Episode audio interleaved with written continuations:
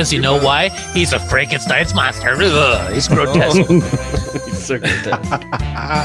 This is part of the lore now is that we have Frankenstein monsters fighting in the U.S. Army.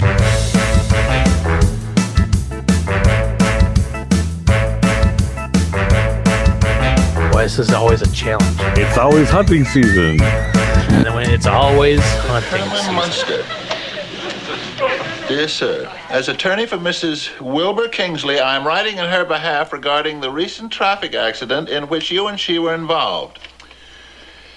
To prevent serious court action and damages, I strongly urge immediate cash settlement in the amount of in the amount of ten thousand dollars. How much? Wow! Ten thou! Oh, Wowee! Oh no, Lily! That woman must have traced the accident to me, and now her lawyer wants me to pay her ten thousand dollars. What'll I do? Herman, stop that. How do you expect me to think when you're making all that noise? Where will I get ten thousand dollars? This is terrible, terrible, terrible. Hello and welcome to another amazing one of a kind genre defining uh I almost said all inclusive like a resort. Oh, Um sh- Can be. shoot on the docket for civil lawsuits episode of the Munster Hunters, the only show that dares to shun everything in existence for just a few more weeks. Uh in lieu of a 60-ish year old sitcom about a Frankenstein's monster and his grotesque family. My name is Derek, and I am a Munster hunter. Joining me at the monster-headed sectional of monsterism is the one and only uh, Shun DMC, Shun DMC himself, Keith. Hey, hey, what's up? KG, Shun DMC, all excu- all uh, inclusive Munster Hunter Extraordinaire. All inclusive Munster hunter extraordinaire. Uh, Mhm. unlimited drinks, Yep. but only one hot dog per day. hmm Mhm. Yeah, yeah. yeah, yeah. That's how they keep costs down. They get you drunk so you buy more stuff, but you can only get one free hot dog. Okay. Yeah, and I, and I always and I always want two. Yep. And that other person who's been staying in line for to get a hot dog to give to Keith because he's a good guy is Dr. Dre of Kansas. Terry. Hey, yep. How's it going? You know, I I think this hot dog rule is just ridiculous. Um, but I do know that you know the hot dog rations are running thin, so we got to save Mm, them up as much as we can. Um, so It's the war effort. We gotta Yep. serve our hot Mhm. dogs. Yeah, I, I checked. Uh, I checked all the inventory uh, today before uh, here at the Man Cove, and yep, hot dogs they're low. yep. Hot dogs are low at the Man Cove. We used to A lot of buns though. A lot of buns. Oh, Not a lot of hot dogs. yeah. We used to have a big walk-in freezer full of hot dogs. Mhm. Yeah, something happened to those. I don't know what happened. I mean, Like still walk snuck in. there. Still walk in, but not as much there. Maybe those Raiders the one times they came through. Yeah, maybe Mhm. maybe Could it was be. the Raiders. They heard about our hot dog stash. Yeah. Yeah, I don't know. I don't know if I buy that. I I didn't I haven't been telling you guys, but I put motion cameras all over the place. Uh oh. I'm bringing in Maury Povich for the last episode to reveal who Oh, the no. hot dogs. Huh. Okay. Cool. hmm That, that sounds like a good plan. Apparently, when uh, when my mother was pregnant with me, uh, she had hot dogs were her craving. Uh huh. So much so that Mm. like even on the way to like they my they tell me a story like they were on their way to like some kind of like a dinner thing. They were supposed to be meeting people, hmm and she made my dad pull off at like a gas station to get hot dogs like on the way on the way to dinner. She's like Hmm. need them so bad. Yeah. Wow. Yeah. Well, that explains your insatiable lust for hot dogs as well. Makes sense now. Yeah. I've had hot dogs the last two days. Hmm. Interesting. Yeah. Seems like We might have a It uh, was not planned, but here. it was not planned, but uh, it happens. He's got hot dogs in his blood. I think I do. No, if I burp, no matter how long it's been since I have a hot dog, it smells like hot Oh, dogs. okay. That's is. weird. It Okay. is so weird, and my wife will. She calls me out on it every time, What? Uh huh. and I'm like, you- I haven't had a hot dog in six months. Are you- Still, I burp. That's what it's gonna smell like. Do you like Yeah. sleepwalk and just snarf a bunch of hot dogs or something? Maybe, maybe. Yeah. Something weird about that. Yeah. That is not normal. Are your lungs made of uh, like hot dog meat? They may be. I don't know. I think it's something you know based on all the hot dogs my mom ate while I was, uh, you know, developing, and then it's just a natural part of me. That's what it is. Wow. Yeah. I should put a Surgeon Anyway. General warning on these hot dogs. On- Do not. I, eat I think we say on pregnant- Keith. Yes, On Keith, dude. Yeah. Well, yes. Yeah. yeah. there should be a Surgeon General warning on Keith. Oh my God. Um. Well, I was gonna ask you guys how you're doing, but uh, Hmm? just gonna keep on rolling. No, I, Right. I, I, I had more fun stories, but that's okay. But We got things to do. all right, how you guys doing? Oh, great, man. How are you? Yeah, good. You know, just thinking thinking about hot dog breath now, so that's nice. Yeah, perpetual hot dog breath. That's not normal, Keith. I know. Uh, so I went to the zoo today. Oh, so he's And, gonna um, tell a story. Yep, Okay. yep. I went to the zoo today, and on the way back home, uh, my younger son uh, started laughing, and he laughed for the entire like twenty minute drive back home. Uh-huh. And we finally got him to calm down. Like, what are you laughing about? And he's like, it's something that happened earlier in the day. I'm like, what the hell happened earlier today? And my older son was like, oh, I know what it is. Uh, we were playing catch, uh, and uh, he threw the football, and it bounced like right in front of me, and then right in the junk Uh-huh. basically uh, having me just quickly bend over in pain. And it, he laughed for 20 minutes on the ride home about that. All right. I'm laughing just envisioning that. Wow. I, yeah, yeah. I, I just want to tell you a story. I thought it was funny that he laughed that much at it. You saved that one for on Mike, Yeah, I did. I did. Actually, but you yeah. couldn't edit it out. You have perpetual hot dog. yeah. no. Nothing gets edited out. We know that by now. No, it's self-editing, Keith. I'm not. Yeah, I, I've never. ed- I don't edit any podcasts I've ever been a part of, and I don't edit my uh, my content either. It's, Uncut, unfiltered with Keith. Yep. Yeah. And Can't do the- it. it's impossible. It's impossible. Uh, uh, yeah, I guess. Yeah, I- I'm a one take, just like the Munsters. You can't. I, Hmm. I, you know, there's no budget to redo it twice. So Yep. True. Yep. True.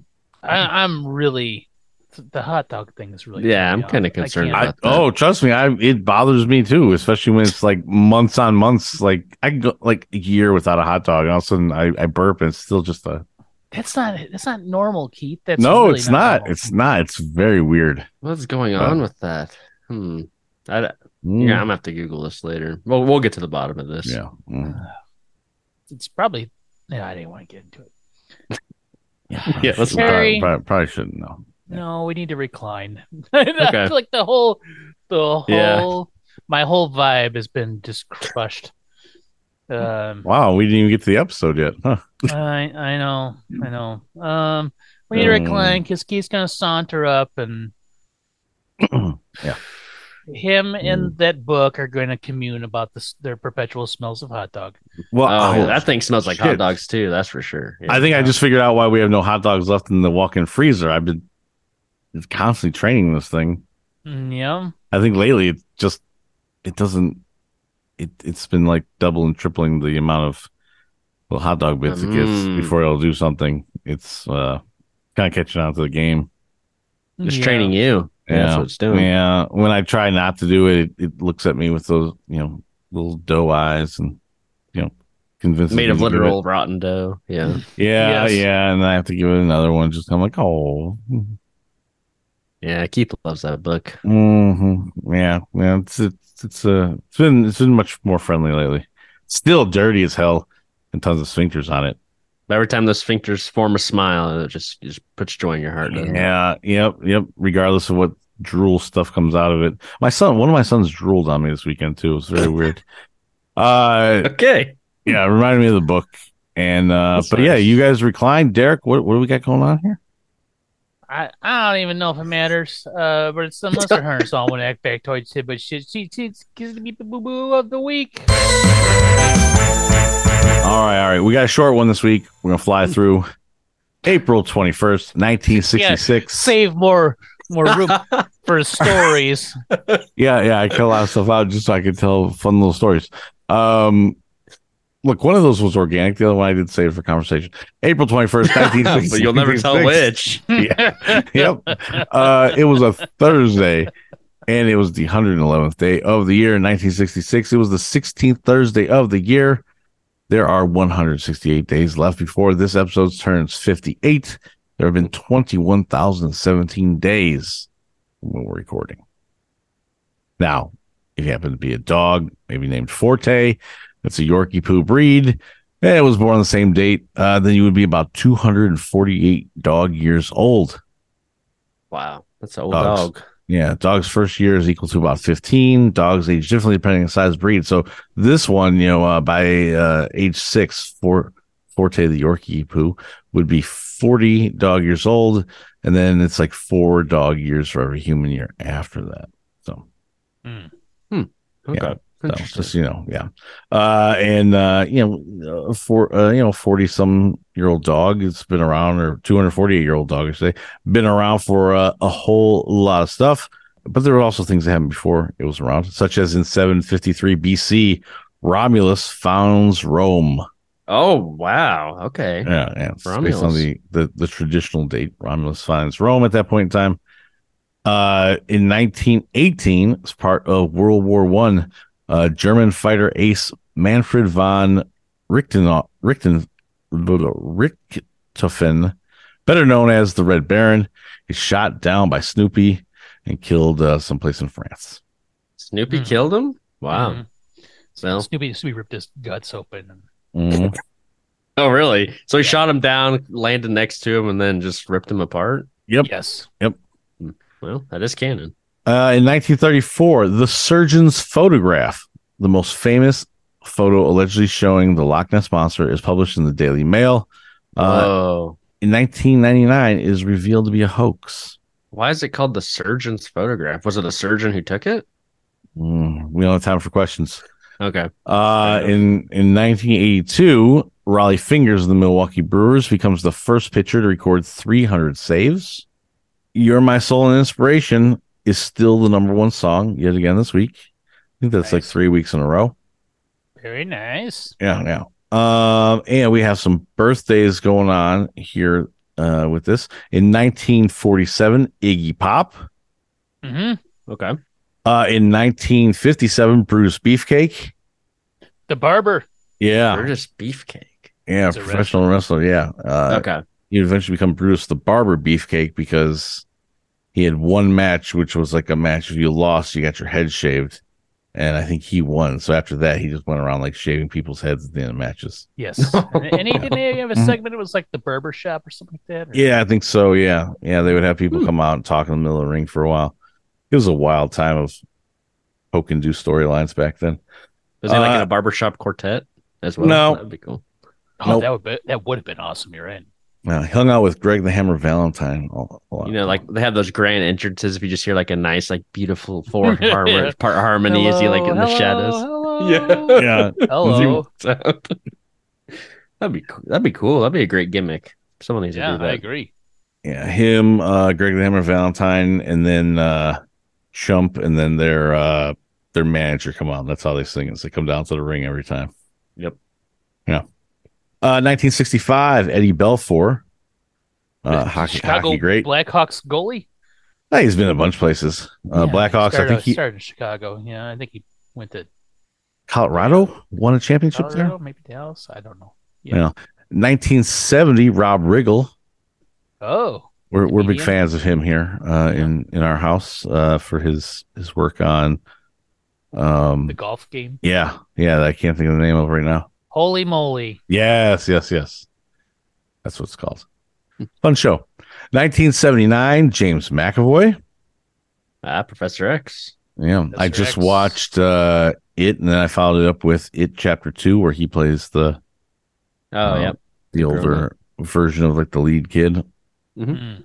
Yep. And in 1980, uh, Eastern Illinois' finest, Tony Romo. Tony Romo. Yes. Yeah. Now you can celebrate any of those birthdays. Maybe you have family members who have a birthday on this date. Uh, maybe you want to celebrate your dog turning like 58 as well, or just doesn't? this episode. Uh, you can celebrate with National Surprise Drug Test Day. No, the best, the best Aw. kind of drug test. The surprise Mhm. one. It's Yes. well, it's National Surprise Drug Test Day. I feel like that ruins the surprise. Yep, I think it does too. You know, but uh, I don't know. Maybe uh, maybe you get real comfortable because you're like, ah, it's not gonna happen now, and they still get you with it. Yeah, Mm, the- maybe, yeah, maybe it's one of those holidays that like shifts around. It's not just like on a certain day every year. yeah. Mm-hmm, mm-hmm. It's a it's a nebulous holiday. It's, it's the proverbial Hmm. floating holiday. mm, any day could be National Surprise Drug Test Day. yep. Yeah. Oh, you got me on National Surprise Drug Test Day. Damn it! I should have seen this coming. God And damn. somebody else calls out, they're like, "No, that was last Monday, you idiot!" like what? What? They said it last week. That was what it was. They just keep getting you week after week with it. Mhm. Yeah. Every week. Uh, it's also Tuna Rights Day. Tuna, the fish, Yes, like rights, like yes, they're like legal. not tuna standing? rice, but tuna rights. rights. Yes, so like all the laws Oh, uh, that go as far as like uh, as far as what's involved with breeding and and uh, and catching uh, fish, especially tuna and tuna. still, Yeah. yeah. Tuna and tuna like fish is what I actually said. So I I'm still waiting for when the tuna finally can vote. I'm still waiting. For. Yeah, yeah. And They've finally, and finally, uh, it's International Mariachi Week. Uh, it'd be kind of cool to hear a mariachi version of the banger. That'd be pretty smooth. Yes, I would love to hear that. that would Yeah. be fucking smooth. You're right. Yeah. hmm No, just smooth, not fucking smooth. Uh, finally, uh, your birthday numbers 4 21 1966 reveal that your life path number is 11. It's a master number that It's a represents master number. Yep. Yep. intuition, idealism, and invention. They have nothing to do with here. You have the potential to be the source of inspiration and illumination for people. Now, Wow. May 30th, 1908, Mel Blanc Oh, he has a life path number of nine. The person who is mm-hmm. born with life path number of nine tends to be spiritual and connects deeply with religion, whether it stems from a need for strength during times of struggle or natural desire to relate to something greater than themselves. The life path number of nine often see courage and meaning from a higher source. Intuition, gut reactions may even outweigh logic.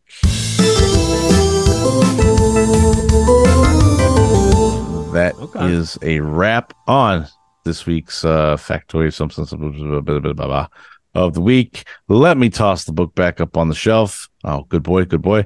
I'm going to jump over the table into my seat and await further orders. Keith, you're you're on a mission today. I am. I well, it, it was a pretty light light almanac read today. Oh yeah, blasting through it, jumping over tables. Tossing the book. You know, tossing the book and praising the book, Mm. all in one breath. Well, I toss hot it. it Doggy breath. Yeah. one hot dog smell breath. yeah, I toss it. It does the flip on its own. So you know, it's a it's a good thing going on. Sure. Yeah, definitely a good thing. That is a good thing. Yeah. Yeah. Yeah. Mm. I, I can't wait till you install that ring of fire you've been talking about so you can chuck the book Mhm. and it'll flip right through it. No, no, no. Actually, I read some stuff towards the back of the book. Uh, Ring of Fire. We can't do that. That would uh, that would cause some problems. It goes Oh, breaks the fire down, code. down to a burning ring Yeah. fire. No, uh, not not not fire codes, but Oh, maybe um, things to do with the, the the gentleman we go see every week in the Book in the school. jumps through and its power gets much higher. oh. Mhm. okay. yeah, I like Mm, yeah. We don't need to. thing. Yeah, It hails Satan from the depths of hell with a ring of fire. Ring I wish of that song was a little more like No. explicitly just like all about Satan. That'd that be amazing? and yeah, and I and I don't know. The, there's a lot of sphincters on there that could all be rings of fire. It would just, yeah, I don't think it would work out very well. Yeah. Nothing worse than a sphincter hits a ring of fire. Um yeah, I wonder if that song I wish it could be like you're right, be more about Satan. But what was also about the uh like the Pacific Rim, right? That's called the Ring of Fire because all the volcanoes Oh. go around the, the Pacific from Japan all the way over to the wow. North America. What was about that? Like uh It could be. yeah. Johnny Cash is giving us a geography lesson or a geology lesson. Yeah. Yeah. Or, Yeah. or like, and, and it's even tied into like Pacific Rim, the movie. So he's, it's a song about kaiju and uh, giant mechs fighting in, in the in the Pacific Rim as well. But he in, would Is- be is the- precog the ring in the Ring of Fire. Yeah, Is the sure. movie based off the song? Yeah. Yep. Mhm, yeah. yes. Well, he's on the soundtrack, much like Will Smith on uh, Men in Black.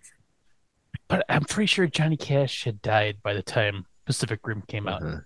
But luckily, he had planned ahead for like they talked to him. They knew he was on his last leg, so they told him to record a song because they knew this was Mm. coming out in the near future. So Him and Guillermo, Guillermo del Toro were tight. So it's, yeah, they worked together to write just the right song for it. he's like GDT. It's like, what's up, Cash man? It's like my days are numbered. It's like, oh, and I owe you one. Oh, you're right. Yep. Uh, I hate I hate to call it now. He's like, no, nope. I'm not gonna die and have something on my conscience.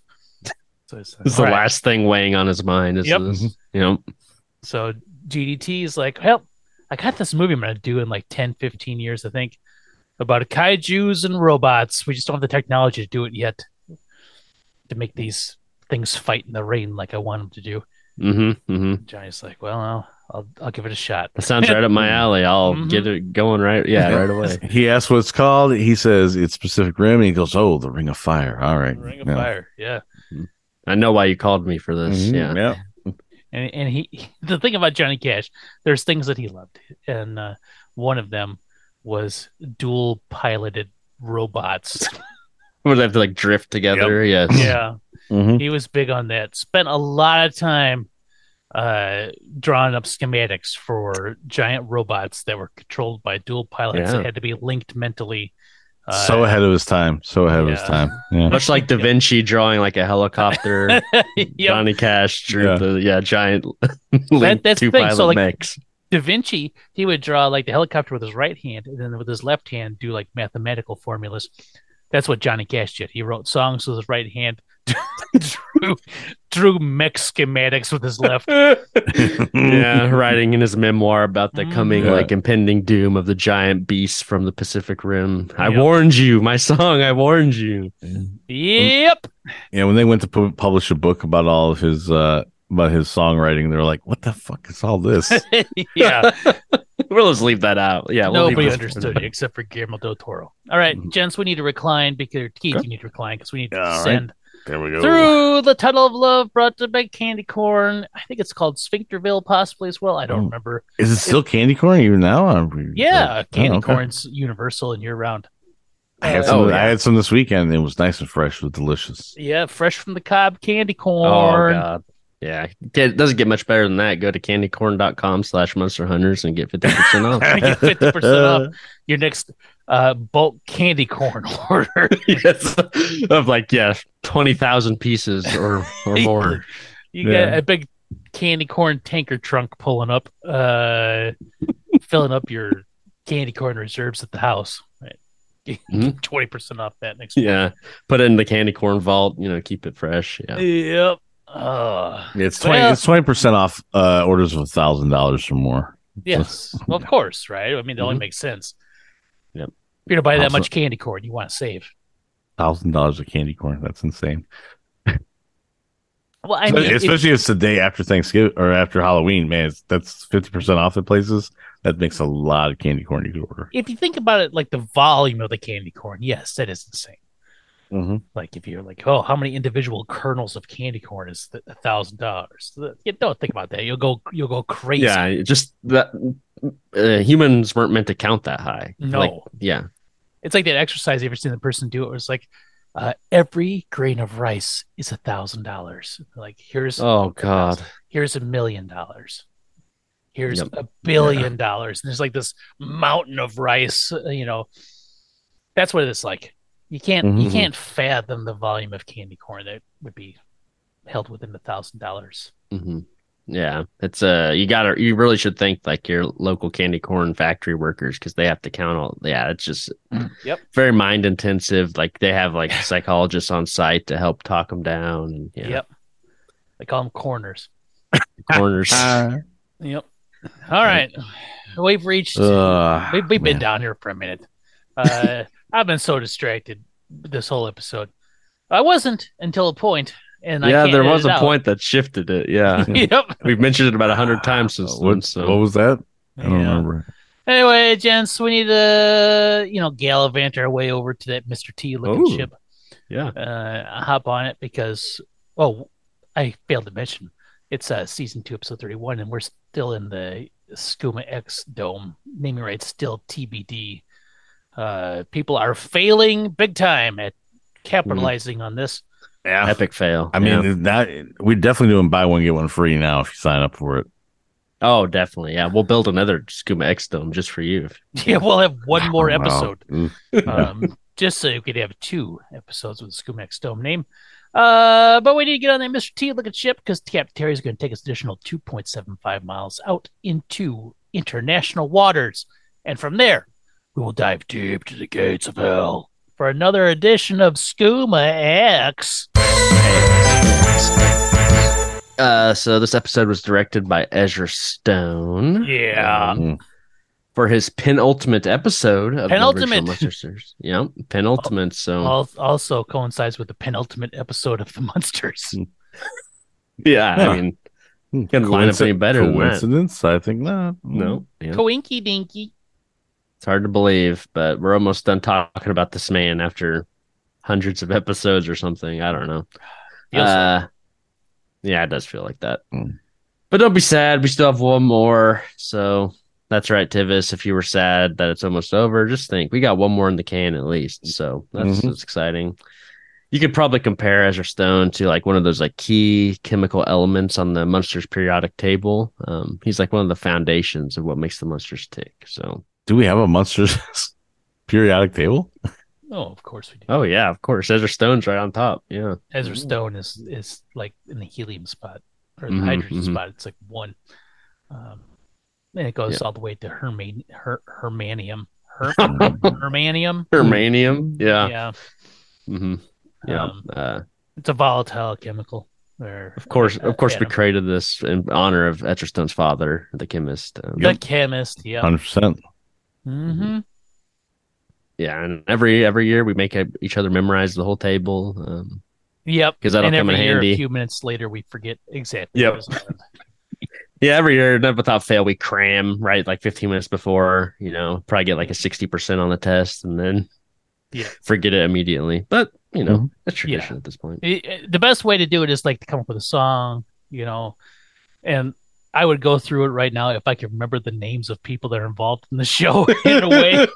Hermanium, Marilyn, Lion. Um, yeah, yeah. Uh, Lilligin, uh, Grandpa Knight. Ampanite. I like that. And then beyond that, uh, it doesn't matter. Yeah, yeah. I mean, you know, you get the, the gist of it. Um, yeah, Mhm. like I said, we forget every year, so we'll have to brush up on it. Yeah, But uh, this, having a little song uh, helps you helps you remember it. I think. yeah, maybe we'll come up with one someday. Yep, maybe. maybe. No Or, promises on that. or or maybe not. I mean, Don't hold your breath. Uh, this episode was written by Doug Tibbles, Joe Uh-huh. Connelly, and Now, Bob is- Mosher. Is this Tibbles' last? It is Tibbles' last. Oh no! Did you listen to the uh the wooden uh the wooden fox traps? Stone Coyotes, yeah. Church of the Fallen Rain. Yes, Yeah. of course. I listened about five or six times. Um, is this the f- first time in a while? Like uh, at the beginning of the episode, it lists all three as as far as the writing credits. Like at at one time, like usually it just gives you like you know, just Dick Conway's name up there. But this, I I, I noticed that they gave Tibbles uh, plus the other two guys were all listed out. I have Like a on- theory on that, and we'll get to it. oh, interesting. Oh. Okay, Mhm. okay. Mhm. But yeah, they if, if there's been multiple writing credits, they put them on there. Sometimes it's uh the illiterate and the other two. The story by yeah. yeah, You know, Joe Connelly, Bob Mosher. We should all know them. They produced every single Who? episode of the Munsters. Okay. Yeah. Yeah, now you remember. Yep. Classic. Uh there you can, we can thank them for the consistency of the show. Um Thank you. Yeah. And of course, like we said, Doug Tibbles, this is uh his last episode, which is sad. Of course, um we will go ahead and go through every single episode that he's ever written for the Munsters. One by one, as is tradition. Mhm. Um season one, episode twenty one, Don't Bank on Herman. Herman and Grandpa get mistaken as bank robbers and are given a bunch of money by mistake. Oh no, Yeah, not a great start. That's when they get locked in the vault, right? Because they Is want that it? Because they want because they want to take the money back. That's Yeah. right. 'cause Yeah. they, they want to return it, but after hours. Yes. Yep. Yes. Mhm. Yeah, that was kind of a strange episode. Um, season one, episode 30 Country Club Munsters. Okay. Munsters, Munsters join a country club. Herman plays golf. That was an all right one. Yep. Uh, That was see- Tibbs's favorite from season one. Yes, yes, that's true. That's true. Uh, season one, episode 37 Herman's raise. Herman asks for a raise and gets fired. hmm the most common occurrence when asking for a raise Yep. is Yep. it infuriates your employers so much they fire you. Yes, yes. Well, seeing like later episodes with their employer, um, I understand it. He seemed like an Mm. awful guy. Yes, he did. He's kook. Yep. Season two, episode two, Herman the Master Spy. Herman, the Munsters go to the beach. Herman goes swimming, gets caught in a net by Russian sailors, and they think he's the missing link between fish and man. Makes sense. Yep, yep, yep. I like that episode. Th- that Uh, episode isn't that bad. Of all the, I, I remember I was a little bit rough on it when we started, but hindsight, after living this season, Not bad. Yeah. Yeah. I mean, they go into the missing link well a few too many times, maybe. they but- do. But that whole encounter on the Russian submarine, Yeah. Oh, that's right, because that ends with Lily busting in and calling him a philanderer. Yeah, he was. she Yeah, that was really on their mean. big run of uh Herman, you philanderer cheat. Uh, yeah, but it like ruined the row. episode for me. It was like, oh, this is a good Yeah. episode, and then Lily comes in all angry. Mm-hmm. Herman's having like genuinely a great time. He's made like friends for life, basically. Yes. And then yeah, she comes in and hates him and yells at everybody. Yeah, Yeah, kind of a bummer of an ending. Um, agreed. but yeah, season two, episode six, a happy hundredth anniversary. A happy episode where Herman and Lily try to withdraw money at the same time to buy gifts for the anniversary. Oh. The checks do not go through.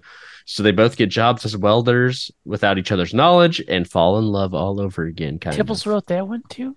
That's Yep, only his third yep. one he wrote, or his fourth one. Uh, that would be his one, two, three, four, five, fifth one. Five. Yeah. Yeah, Alright. we're kind of a strange concept, but you know what? I like that part where they giggle at each other. Um, Tiki. yeah, I'm a boy. yes. Yeah. Hmm.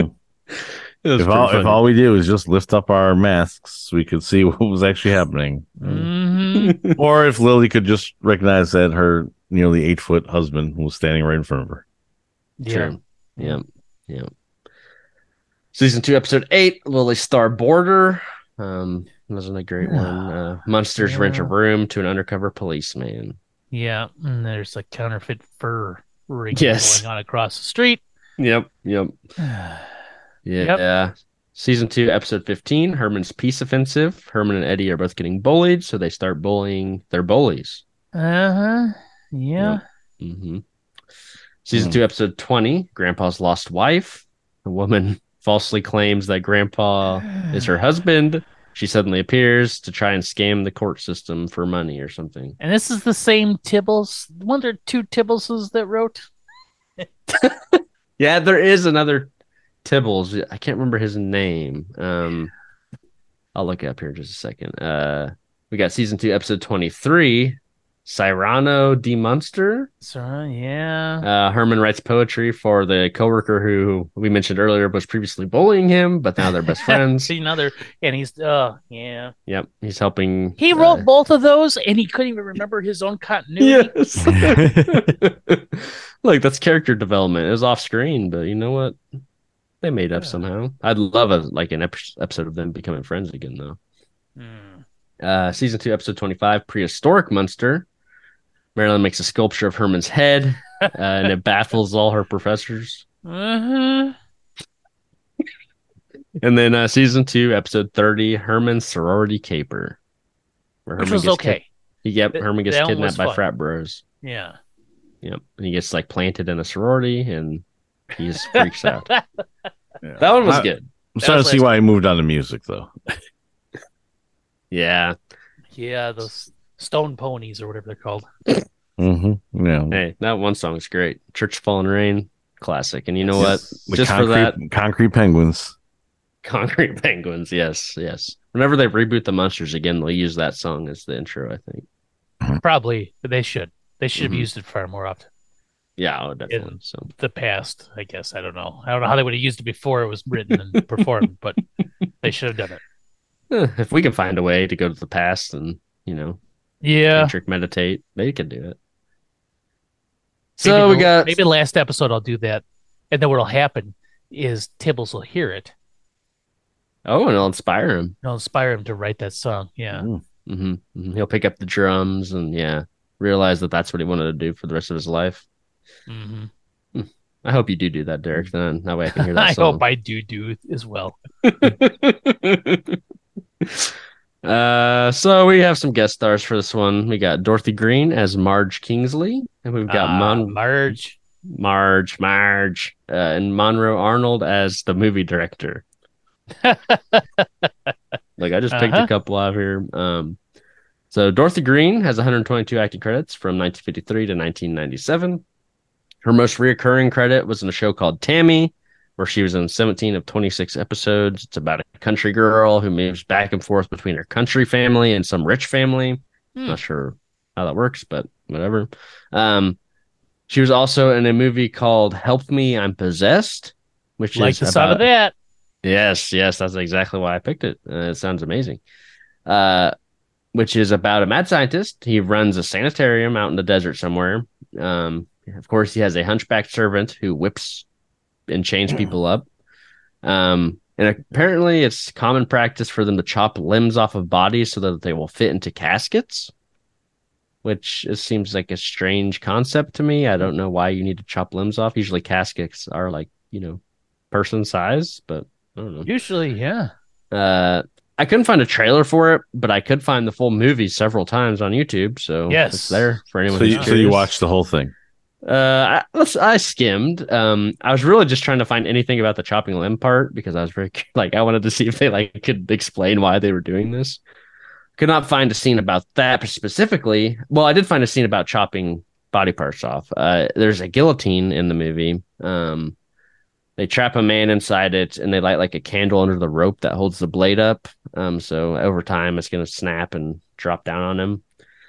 So the head does get chopped off at some point, I think. Um, so I don't know. I don't think Well- they were doing that to make him fit into a casket, though. I think they were doing that to kill him. I imagine the cutting the limbs off thing. It's an efficiency thing. You don't, you don't have to keep making different size caskets. You make one over and over again. You save you save money. Mm. Um, Yeah, but Um, my casket's in surplus. Yeah.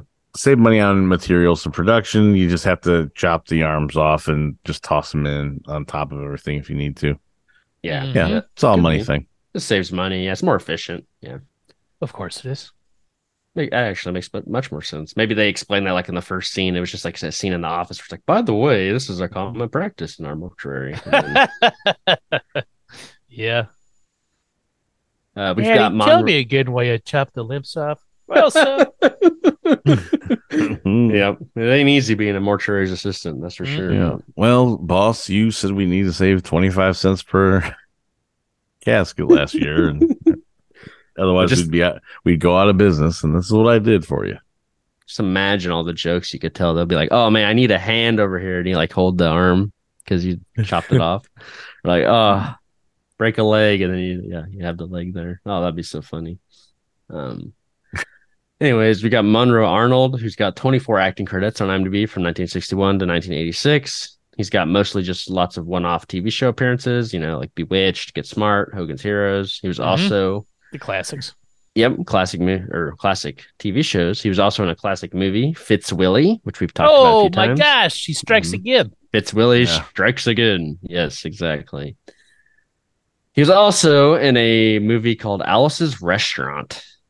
Alice Um, is a restaurant. mhm. Is that what uh, they then made a TV show called Alice? Right? Uh, or Mel's Uh, Diner? Is that, is that, it's a, is a take on that movie, I think. Uh, I believe so. From what I understood, is that this movie is based off a song by Hmm. Arlo, Arlo Guthrie Mm-hmm. or Guthrie. I thought you were Guthrie, gonna say yeah. by, I thought you were going to say by Douglas Tibbles. by Tibbles. yes, I wish. Um, it also stars Arlo Guthrie in this movie. Guthrie. I keep saying Guthrie for some reason. It's Guthrie. Guthrie. Yes, Guthrie? I'm pretty sure it is. Yeah. Okay. Uh, so yeah, he stars in that. Um, Arlo Guthrie. Guthrie. Hmm. Um, I was curious how like a film, you know, could be based off a song. It seems like a weird concept, but upon looking the song up, it is 18 minutes long. it is. That's a pilot episode right there, people. so uh, I guess there is a lot of story to be told with this. Um, I'm going to give you the Cliff Notes version here. It's about a woman named Alice and her husband who live in what used to be a church. Uh, Arlo Guthrie, Guthrie, God dang it. Guthrie is uh he's there as well, and they're like friends and whatnot. Uh, the gang decides they're gonna go take their garbage out, but the dump is closed because surprise, it is Thanksgiving. Um, they instead throw their garbage on the side of the road. Uh, the police find one of uh, Arlo's pieces of mail uh, with his name and address on it in that pile of garbage, so they know who to blame. He gets taken to jail. Uh, it's a huge ordeal, but Alice manages to bail him out. He ends up having to pay a $50 fine and he has to pick up the garbage in the snow. But apparently, that's not the point of the story. Uh, it's really about the draft. So he ends up getting drafted, um, and a psychiatrist is there to evaluate him. hmm He acts all crazy, you know, acting like he's a murder mad person, whatever, wants to kill everybody. Um, Sure. But the psychiatrist likes that, seems it's a Okay. great quality. Um, The he goes- psychiatrist enjoys that. Yeah, he's like, yeah, you're the guy for us. Perfect. Um, All right. so uh, he goes through all the physical tests and whatnot, and poking him with needles, whatever. Uh, and the very last thing they do is ask him if he's got a criminal record. And the story of the garbage littering comes up, and then he gets rejected because of that. They say we don't need a criminal scum litterer like you on our side. Blah blah blah. Ugh. hmm Yep. The song then continues for a while. Uh but basically the point is uh like if you get drafted you should like sing part of the song, I guess, because they'll think you're crazy and um and they might think you're part of some sort of strange movement or cult. I don't know. I don't really know. The song was very long. There was lots of words, but um they- they turned it into a film, so maybe that's the best way to, to consume it. yeah. Yeah. Had you guys heard of that song? No. No, but I, I mean, I've heard of the movie though. Um, You have. Oh. Yeah, I, I want to say I may have seen it as part of um a college film class. That's a Oh. no, Alice's restaurant? Hmm. but I might be thinking of something different. Okay. Alice in Wonderland, maybe.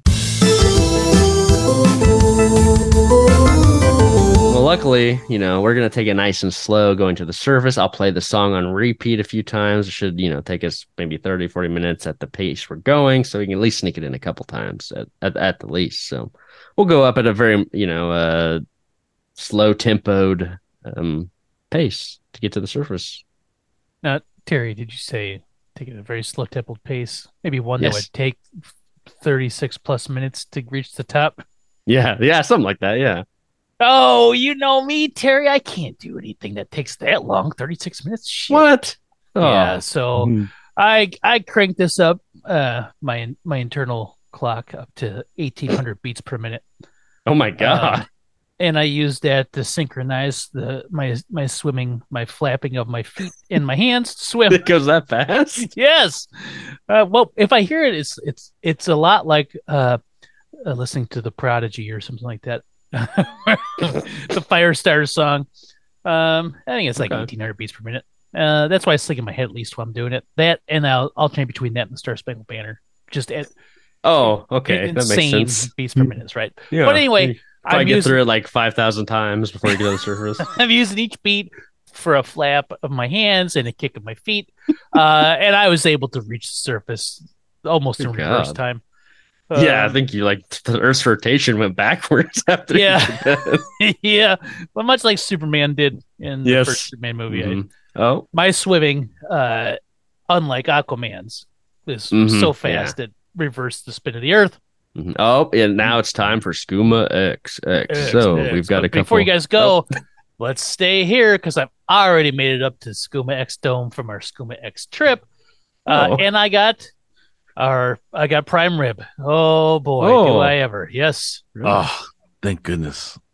yeah. Well, don't say that yet, Keith, because what I've done, uh, inspired by our Hmm. Superman and and Aquaman talk that I knew we would have, I created a device I don't remember talking about that.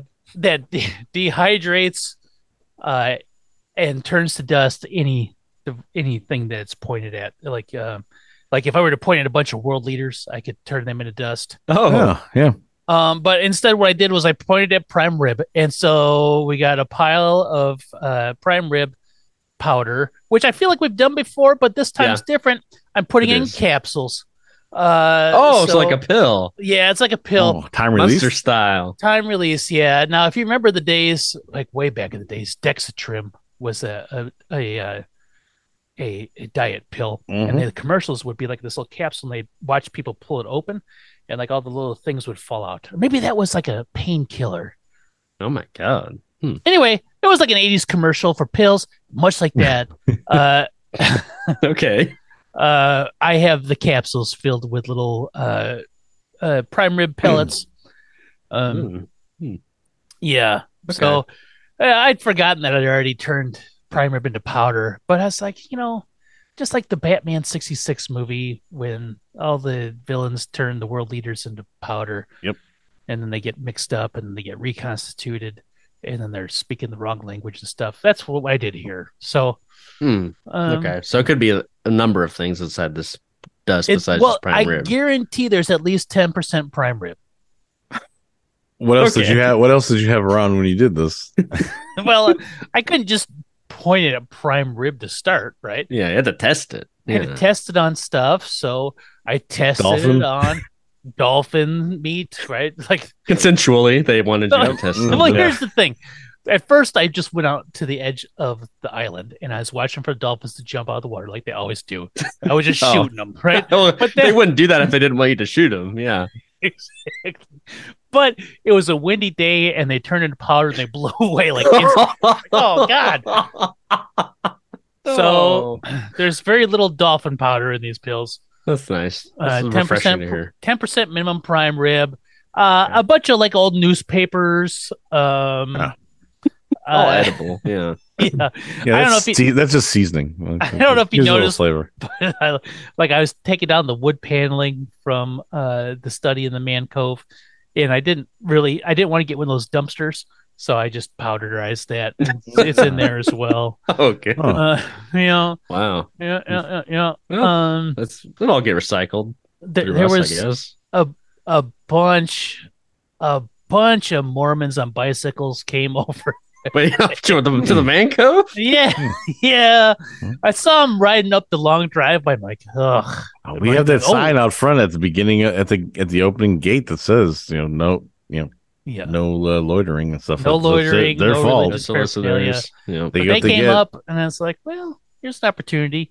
Um, no one's gonna miss ten Mormons. Um, Oh god.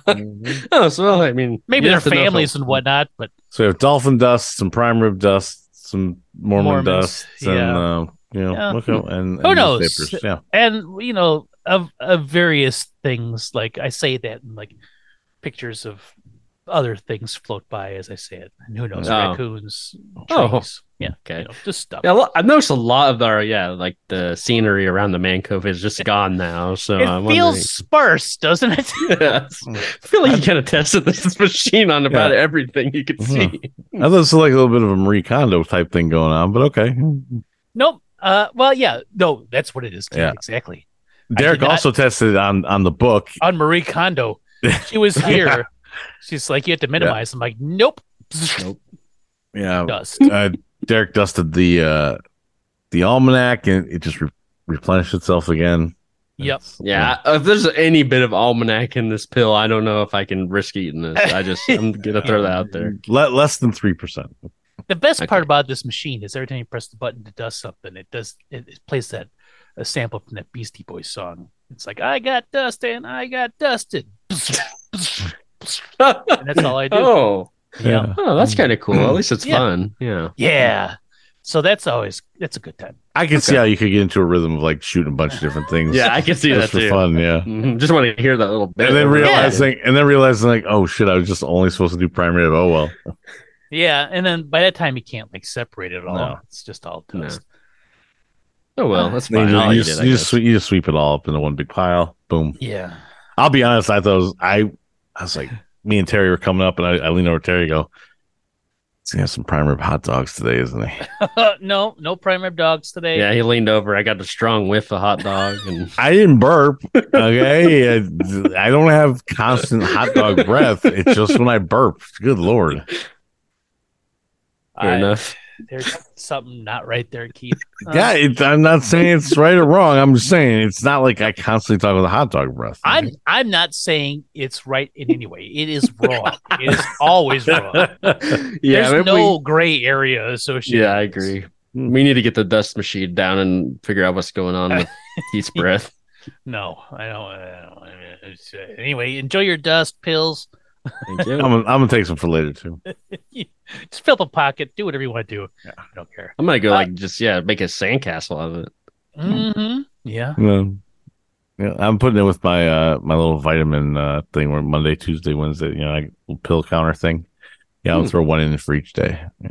Mon- Sunday, Monday, Happy prime day. rib dust. Tuesday, Wednesday, Mormon dust. You could throw it in some water like lemonade. Dolphin dust. It blew away on a windy day.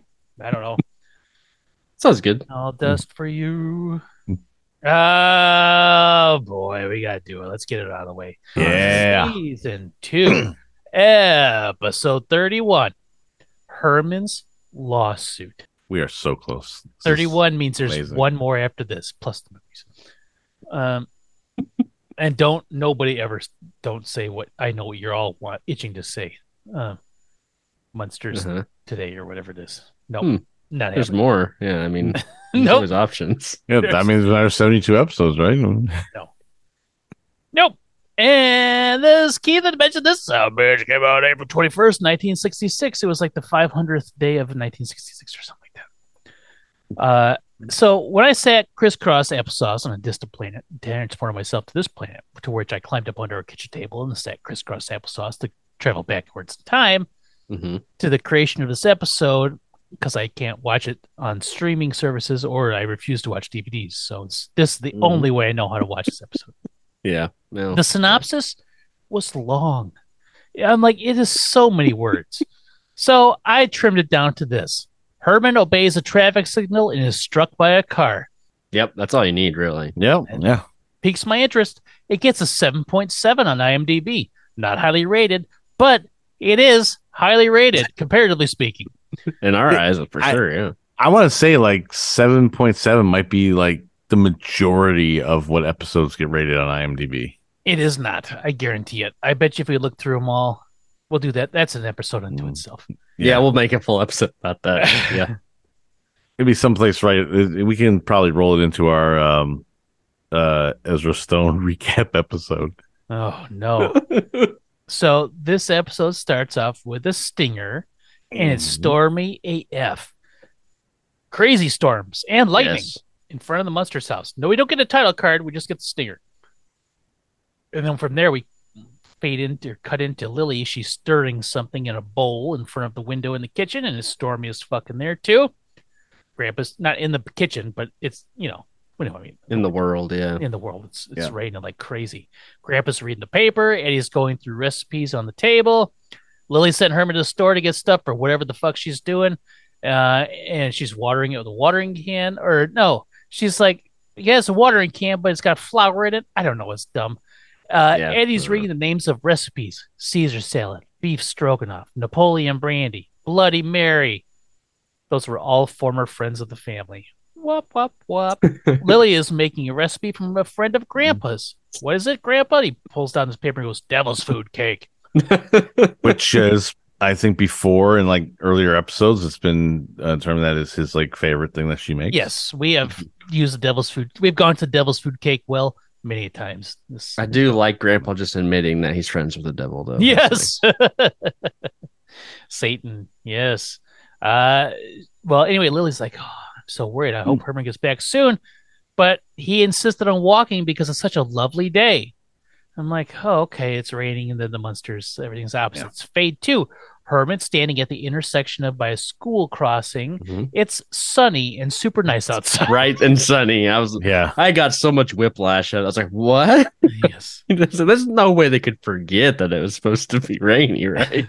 Well, but I think we've also it's been also established that like that weather pattern like is just like the Munsters and like to the, yeah. to the end of the block or to the Oh. neighbor's yard. Okay, Yeah, that's and true. if this was a really well written show, then like Herman would like be staying there and be like, "Oh man, I thought this was supposed to be a much better day." Or it started out a better day when I left the house or something like that. Maybe commented on it. yeah, Yeah, would have made some kind of comment. Instead, he's sitting there trying to figure out how to use a crosswalk. Maybe Keith, it's such a well written show that Oh. the subtleties will blow your mind because the curb and the gutter are very wet. There's That's standing, true. There's standing Mm. water on the street. So Oh, true. That's right. Yeah.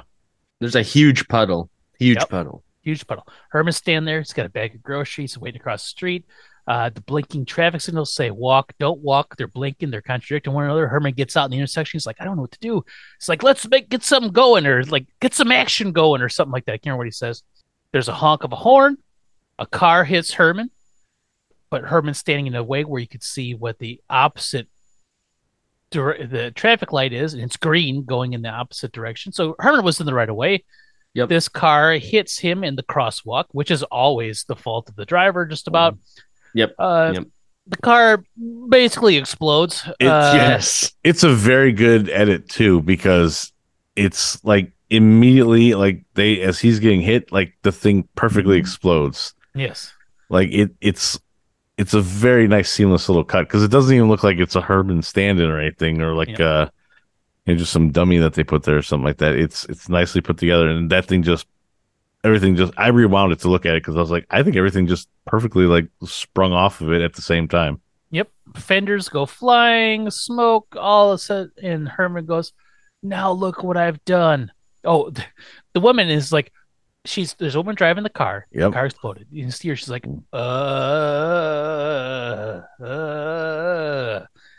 Herman says, Now look what I've done. And then Herman faints right into an extremely deep water filled pothole area. next Yes. to the, like, like, he faints in such a way his hair starts to fall off. Yeah, that Mhm, blew my yeah. mind. You can like see the hole in his head. Yes.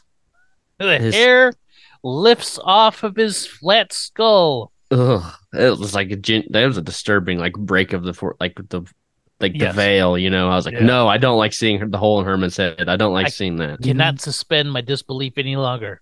Mm-hmm. Woman gets out Herman of the car. Munster's not real. No, that's like Sambo. Her- Woman gets out of the car. She walks over. She sees Herman. She goes, "Oh dear, I'm going to read a joke that's been used as recently as last week. I've disfigured him for life. Maybe Yep. it was two weeks ago. It was poor- recent.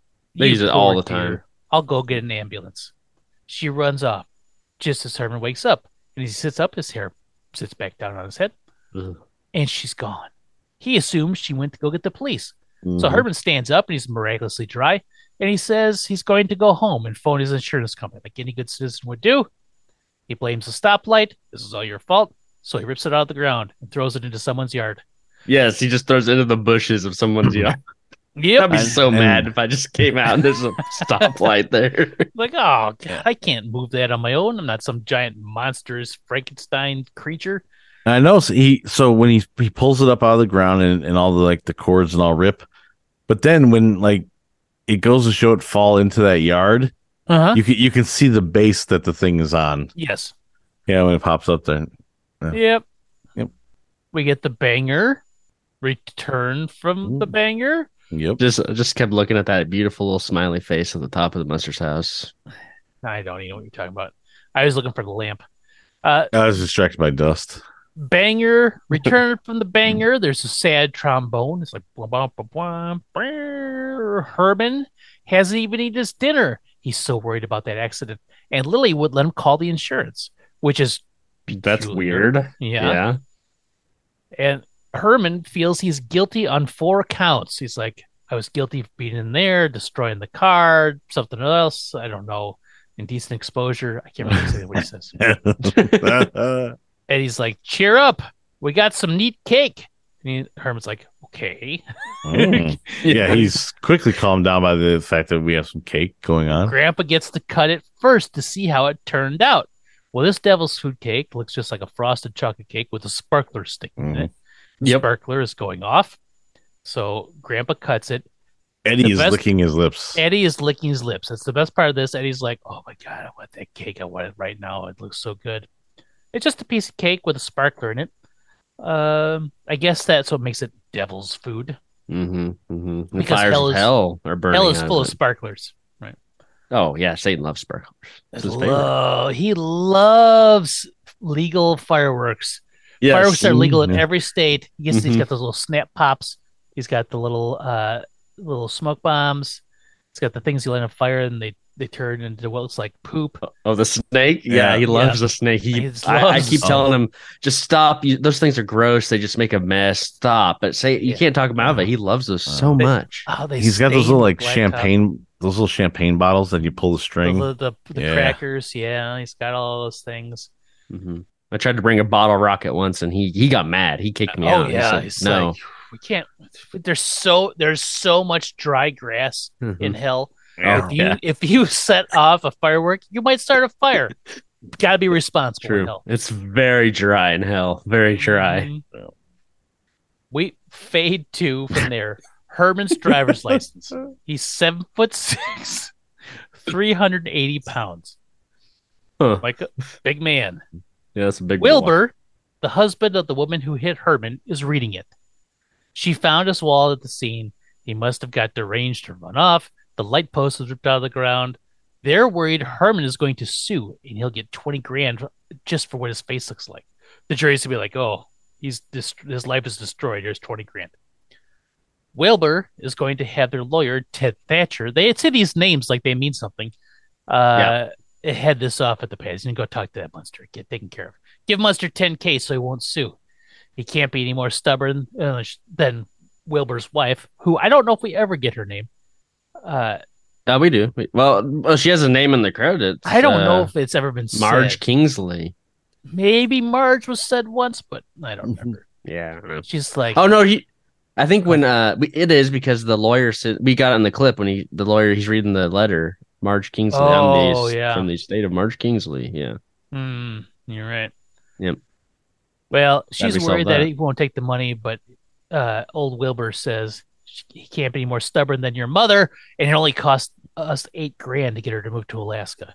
I laughed at that one. I'm like, eight grand? I'll move to Alaska for eight grand. Yeah. Heck, you give me eight grand, I'll move just about anywhere. yep. Fade to The clock and the bird pops out and says, Uh, 11 a.m. mail time. he did not say that. He said mail's here. Uh, apparently, No, hold on, hold on, hold on, hold on, hold on. oh no.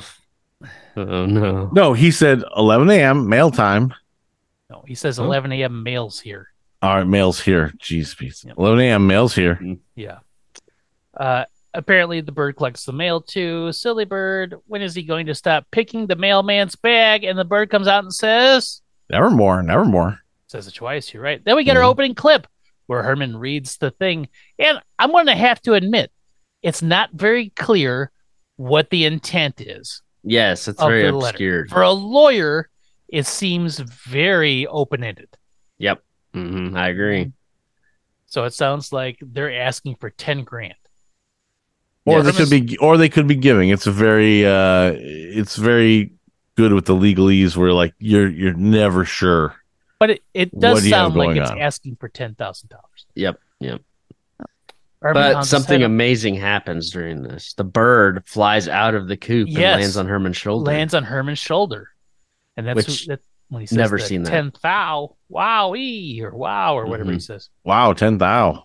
This is a see Derek. You your predictions are starting to come true. This is a huge character development for the bird. I know. Huge. We only it got came out episodes of the clock. Yeah, the bird actually came out of the clock. It's done it once before, but usually to run away. This one's actually this bird is getting all sorts of activity in this episode. Yes. This this bird might be one of the best actors in the Munster show. uh, easily. I mean, he really wanted to know what Herman was about to read. They had to get like sit And over there and check it there, out. Right. Mhm.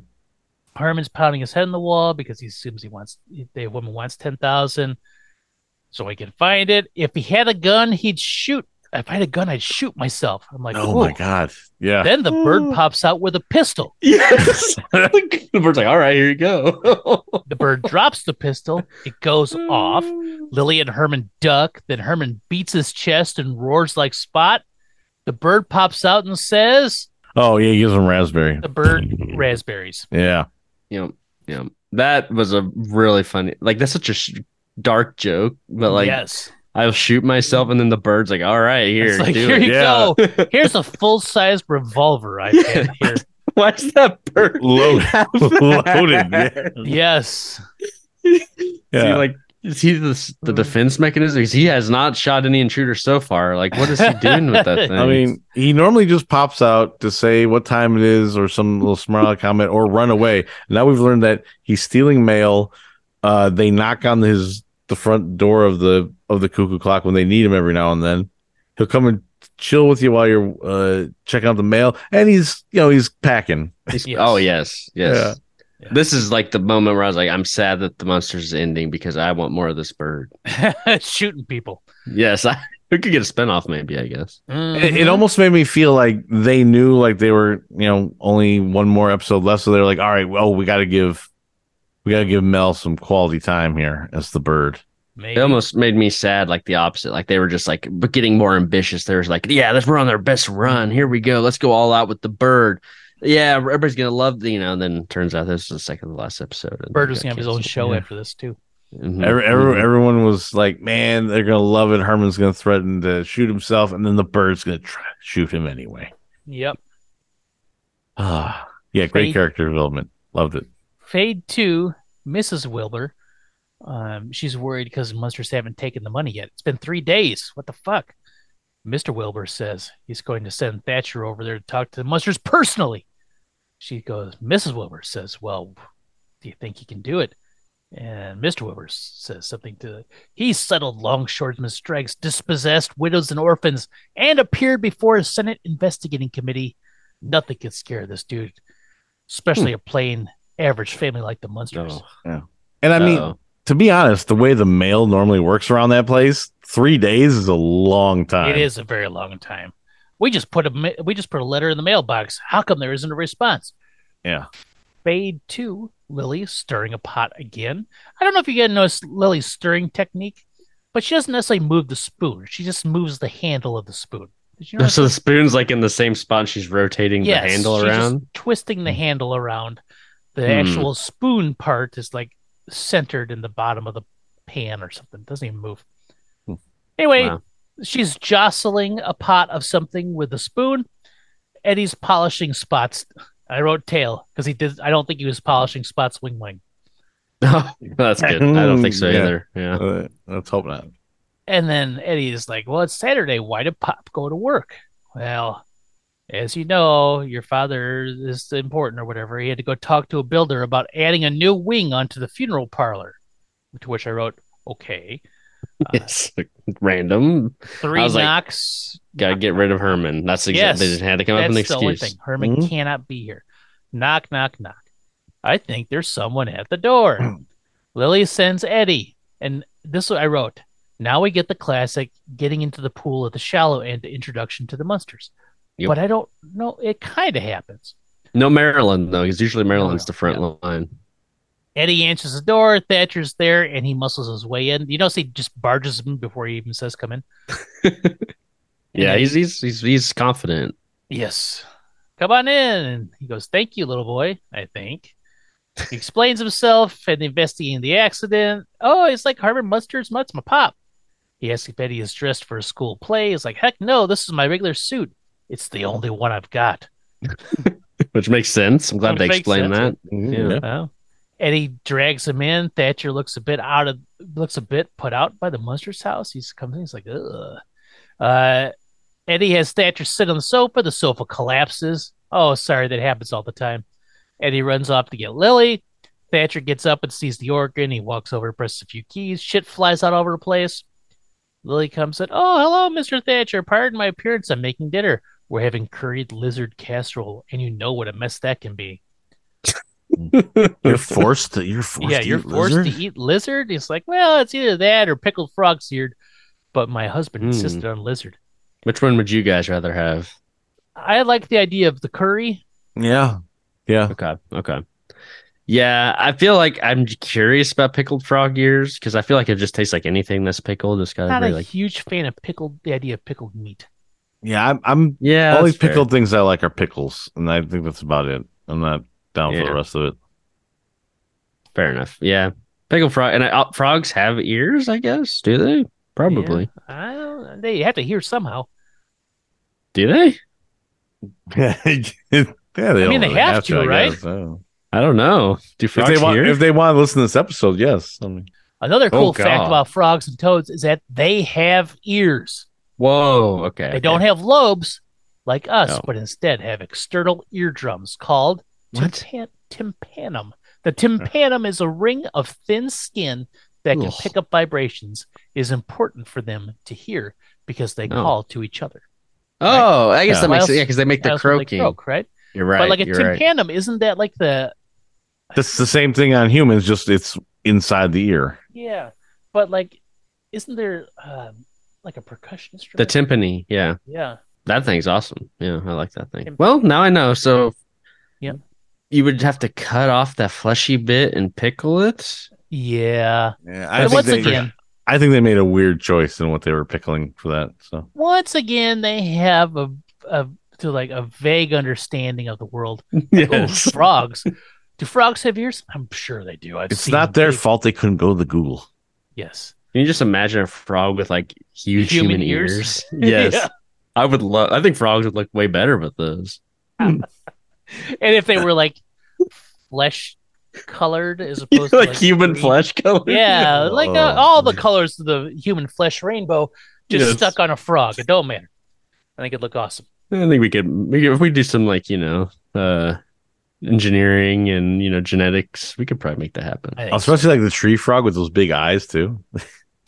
Oh yeah, yeah. This is like a Jurassic Park video. It's like do do do do do do do. just fly, just like a normal sized frog with just human sized ears. yep. never, never once. Uh, Asked if we should. yeah, Yep.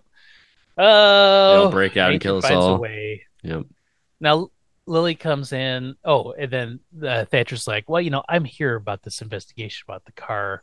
And Lily's, "Oh, she's like buttering him up or whatever." Is Herman home? It's like, no, he's down getting an estimate at the mortuary. Ah, Oh, an estimate at the mortuary. Yes, it's best to be prepared for any eventuality. Which didn't make sense. She could said, "Yeah, he works there, and uh, you know, they're going to put on a wing, so he's got to talk to the builder." yeah. She puts it in very vague terms, much like the lawyer contract. Much like the lawyer, yes. Grandpa walks in with a shit eating grin and he's carrying a grocery bag. And this is my father. And Thatcher looks at him and is like, Whoa. He asks if he and Herman had a chance to discuss the letter. He's like, Oh, yes. What do you think about the settlement? Not a chance, Buster. But he's smiling with a big grin on his face. yes. yeah. I like strange that. reaction. Yeah, it was funny. He's very polite. Uh, Lily says that much money is out of the question. Now, if you excuse him, Grandpa's going to the basement with a bag of moldy bread to whip up a batch of penicillin. So makes- weird. Okay. He makes his own penicillin. Well, you never know when someone is going to come down with a sore throat. Okay. Lily Okay. gets, he's like, I need to use the phone. Lily goes, All right. Or, or he goes, I found out everything I need to know. I need to use the phone. Lily's like, Okay, come this way. Come over there. The phone, you know, the coffee comes out of the wall. The phone comes out.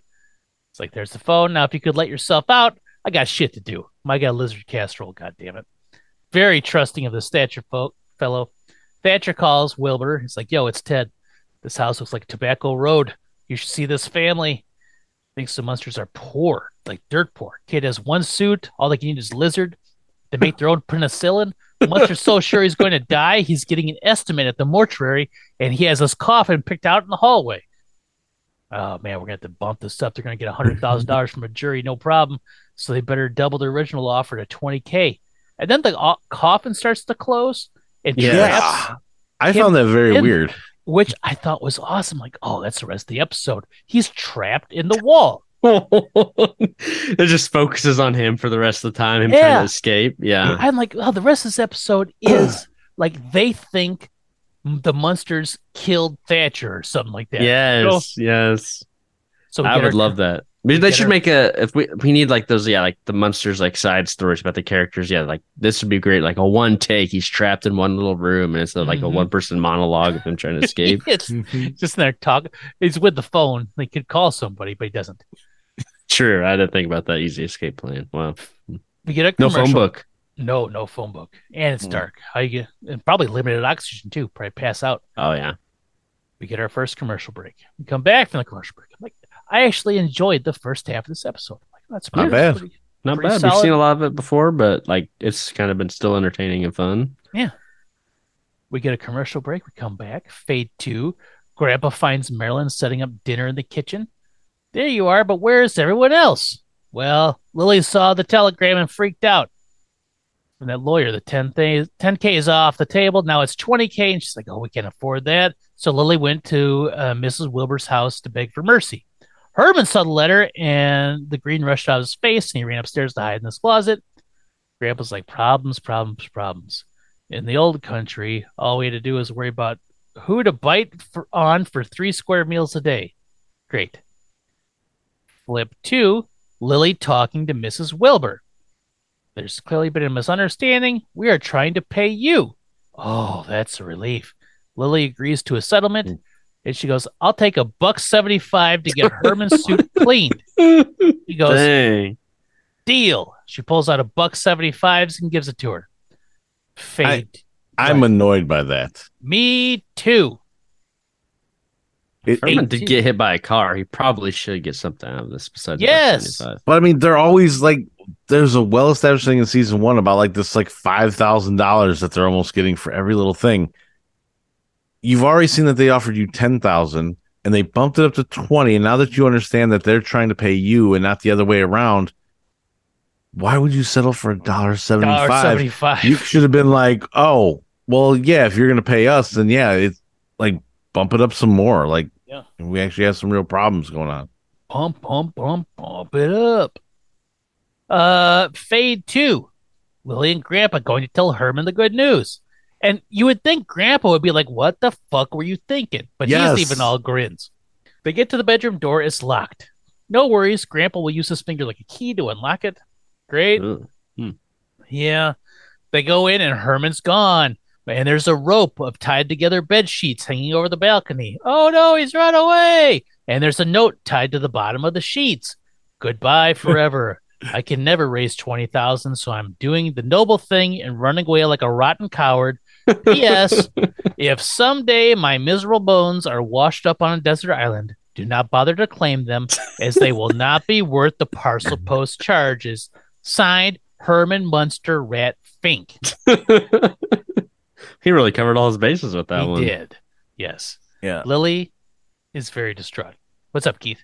I it just it's one of these it's again now this is the issue where like how dumb is Herman that like he he got hit by a car and yet he fully thinks it's all his fault to the point where he's willing to run away. Yes. I also found it weird they put the note at the end of the rope. I guess I don't I don't know either. that was that was just a Couldn't, couldn't Really he on the bed? yeah. on the bed, on the door, anywhere like you know Maybe Fred leave the note and he so he just stuck it to the bottom on the way out. Yeah, he's just really, really, you know, shitty to himself in this letter. And it's like, it's not your fault here, buddy. Like, you, you didn't do anything wrong. So do you want to know my theory on the, the different writers? I think Yes. Tibbles wrote the first half up to the break. And I think Okay. Dude and Dude wrote the second half only because of what's about to happen. There is a very like big shift. Yes. Yeah. I I think they had leftover material and so they get a writing credit for what's about to transpire. I mm-hmm. see. I think that makes a lot of sense. So, Lily's distraught. Where, oh, where can my poopsie be? Fade to want ads. All sorts of jobs. Yep. Men wanted ad. Steel mill. Heavy work, but good pay. Must be tough, rugged, and healthy. Fade to a steel mill on the river. Stock footage. Fade to Herman at the mill looking for work. The foreman's like, Ooh, you look rugged enough. Can you lift a steel ingot? They weigh 300 pounds, which Jeez, seems like an a ask. unreasonable requirement. Yeah. And then Herman goes, oh, I can lift them all. And the guy goes, Does doesn't say shut the say shut the fuck up and get off out of my face. You are a liar. Yeah. He watches Herman walk over, lift a pallet of steel ingots off of a forklift, and hold them. And the guy goes, That's amazing. He doesn't say he doesn't say anything or react in a way in which would make you think that he is amazed by the fact Yeah. that Herman No. is holding a couple tons of steel. Like, his- holy his- shit, dude. Yes. Like, Yeah. anything. However, he will then react uh, Yeah. crazily to him right after. He goes, Well, now put him down. So Herman drops the pallet. And just like that, the pallet drops through a trap door that's visible on the platform they were standing. Uh, it didn't crack. Like, I don't know if you saw it, but it was literally a, a trap door opened up. Yeah. Uh, the I did not foreman is upset. He's like, What the shit are you doing, you son of a bitch? You ruined my steel ingots that weigh 300 pounds. They didn't ruin anything, right? They No. just fell. They crashed through. They're the, big, solid. He could pick them all up for you real quick too. yeah, he could pick up the mess. Foreman is upset. He chases Herman off. This is a huge mistake. You hire this man just because he made that one Yeah. Mistake. He could save you so much time. He could carry these all by himself. You He don't will even clean it up immediately. no one needs to be forklift certified. You just have this guy run around. You toss him to himself, probably. Yeah, exactly. He'd probably juggle them all the way to the factory. Yeah. I don't know. He, uh, you know, he'd be like Bugs Bunny. He like takes one, he throws it in the air like a football, then he runs under and catches it. Mm-hmm. Oh, that'd be amazing. Yeah. I need an episode of Herman working in the steel warehouse. Yeah. Yep. Fade two, another one ad. Get into show business, be a star overnight. Romance, glamour, no experience necessary. Fade to the carnival. Fade to a carnival game. Throw three balls, hit the clown. Herman's face is through a cutout on a picture of a clown, and people are going to throw shit at him. This is amazing imagery. I love seeing Herman's face in this clown. He's thing. got a big so grin weird. on. Mhm. Hit the clown, win a prize. Dude walks up. I see you got yourself a new clown. So that means this dude's a regular. He goes to the carnival all the time. Yeah, and or or he he works there and they bring him through to like test things out a bit. Maybe that was my other thought, but yeah, he's Uh, a that- ringer. that's yeah, that, that's putting a lot of stuff into that. I just think he's he goes to the carnival constantly. He's like, oh, he's the he's uh got a new clown, and this one's the craziest looking one yet. It's like, yeah, I hired him on the spot because of all that makeup. Then the guy running the clown booth gives the regular guy three balls and says, "Give it to him good." I'm like, okay. Now these got this like dumb grin on his face. Yeah, it's so funny the his look. He's so happy. Terrific It seems like. face. Yeah. He's like, oh, someone's going to interact with me. And this guy's got baseballs. and he steps up and he's about mm, five or six feet away from Herman. Yes. He winds up and throws a ball at Herman as hard as he can, hits him. Herman smiles. He's like, eh. The dude fires ball number one, bounces off Herman's head, and then comes back and breaks a vase, which I guess is one of the prizes. There's like, like I the don't know. vase is a prize. Yeah. yeah. it's all teddy bears except for And then a one vase, vase. yep. Yeah, And he throws another one, and it ricochets, pew, and it hit off of Herman and knocks uh, the clown booth operator right in the face, and he falls down.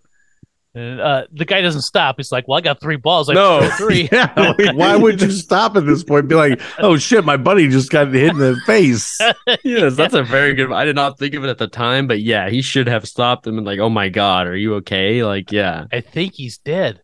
The third one bounces back and knocks him, the thrower, right in the face. Herman, it falls down. Herman is distraught, so he rips through the clown canvas backdrop. he stands there. He's like, "Uh," and then he runs off. Is this a like? I understand it's because it's Herman there. It's like, Is this a game that may have actually existed? Oh, yeah, throws sure balls at a person's They used, face. yeah, throw balls at yeah, and see if you can either hit them in the face or like in the gut or whatever. Like a, it seems like really crazy. So at the Renaissance Fair, there is a, a a thing that we love to sit there and watch, Mm. and you throw tomatoes at a dude, and he's I don't know he's about twenty feet away, but he insults you the whole time. Right? Oh, that's fun. You you you spend your ten bucks, you get like ten tomatoes, and he'll just sit there and just rip on you. Uh, And people, it's so funny because it, it's not that far of a throw. And I watch these people, and they're like, oh, "I'm gonna get this guy right in the face. I'm gonna throw it so hard, it's gonna it's, it's gonna explode." And I don't know if I've ever seen the guy get it once. Everyone gets up there, throws so hard, and there's some throws they don't even like. They go right into the dirt. Like some, you know, when you try to throw something really hard, you just Mhm. throw it Yeah. straight into the ground. Yep. These people are trying to like th- hit this guy, and he's just making fun of everything. It's like, Oh, and that's that's the whole thing. If you spend your ten bucks, you have to have thick skin. Like you can't get upset. And they Mm-hmm. even tell you like that's the game. You're going to get made fun of, and it's not. It's it's rude, but it's not crude. It's always Yeah. making fun of somebody's hair, somebody's weight, somebody's age. You know How you like, throw. how you things like throw, all this stuff. Like, do you look kind of like someone from an 80s or 90s TV show? Because that's his reference. Even though he works for the Renaissance Fair, yeah. How would he know that that exists? yeah, He's a he's, he's jester of some sort. makes fun of you. Like, oh, look, here's comes Steve Urkel, right? Yeah. So they do this. Lanny Well, because he's sitting crisscross applesauce on another planet yes. and comes down, which is why he doesn't get care if he gets hit with the thing because he's not really there. Yes. Uh, but so that's a thing. So That's I'm amazing. guarantee throwing baseballs at a clown was probably a thing.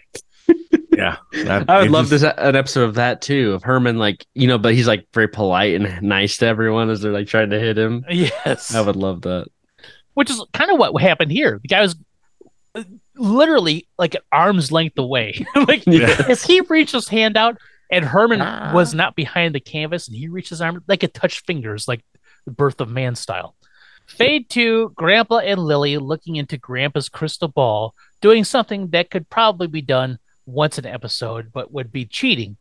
However, here we're running out of time and uh, we need to wrap this up. So they're looking into the crystal ball, and that's when we get the next clip. Grandpa, we've got to locate Herman. What's wrong with that crystal ball anyway? I don't know. All I keep picking up are the reruns of Molly Goldberg from Tel Aviv. Just the fine tuning or something. Ah, that- look, look! It- It's Herman! It's Herman! Look, there he is! Oh, look, Grandpa. He's gone and joined the Foreign Legion. We'll track Herman down with my super heterodyne, and transistorized divining rod. But, Grandpa, he, Herman could be anywhere in this world. Lily, please, uh, wait till I adjust the direction finder. There. Did you set it at Foreign Legion? No, I set it for my head. That should lead us to my stupid son-in-law like a guided missile. Hmm, breaking out the old uh, divining rod again. The divining rod. Did you notice that there was a setting on there that said Foreign Legion, yes, I did. Yeah. which is kind of funny. That is right? funny that like why would Grandpa need to know where the foreign legion is at all Yes. times? makes me want to uh makes me kind of want to I, I won't but it makes me want to go back to the last time they used it and see was foreign legion on that thing before as well Oh, when uh don't when they go use it because girls was still on there and diamonds was on there um yeah and then uh and knothead was probably on there too so i, I think they're probably But So we say this often. Why don't Mhm. they just use the crystal ball to look for? And they actually did it this time. Yeah. So, Well, there you go. We can stop complaining about it. Yeah. It's yeah. we get this. Yeah, and I mean, they didn't see much else besides that clip. They'd watch maybe slightly longer. They'd probably realize what was going on. But yes, they just see Herman joining the Foreign Legion. Great. Mhm. In the clip, fade to Eddie at the breakfast table talking to Marilyn. Lily and Grandpa have apparently been gone for two days trying to track down Herman. Marilyn assures Eddie that Herman is as safe as if he were at his own home. Flip to Herman is about to be executed via firing squad. this is awesome. Yeah. This is pretty good. Herman's being declared a traitor to the French Foreign Legion and cowardice under fire, so he's sentenced to death by gunfire from his former comrades. This I'm is like, amazing. I'm like wow that was quick Mhm. he Yeah, messed this up quick enough to have this happen so fast you're gonna being- kill him. I want to know. Like, yeah. I was like, what did he do? Like, Yeah. Herman's being blindfolded. Herman is offered a last cigarette, and in classic Fred Gwynne style, he says, "Hell yeah!" Uh, but he accepts it only if it has a micronite carbon filter, and that got laughs. People Mhm. laughed at that, so Don't know what that means. Back then, Yeah. yeah. I think they were unfiltered cigarettes back in the day, and then the like the micronite carbon filter on the cigarettes was probably new, and because you could have cigarette commercials back then. It was probably something that was mentioned all the time in the cigarette commercial. Ah, makes sense. Herman is about to be shot by his former brothers in arms when Lily comes running and stop. She throws herself in front of Herman.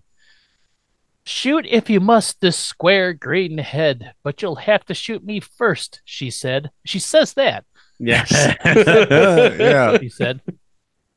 then Grandpa comes running in and he's beating the he's beating the guys off with guns with his wedding ring.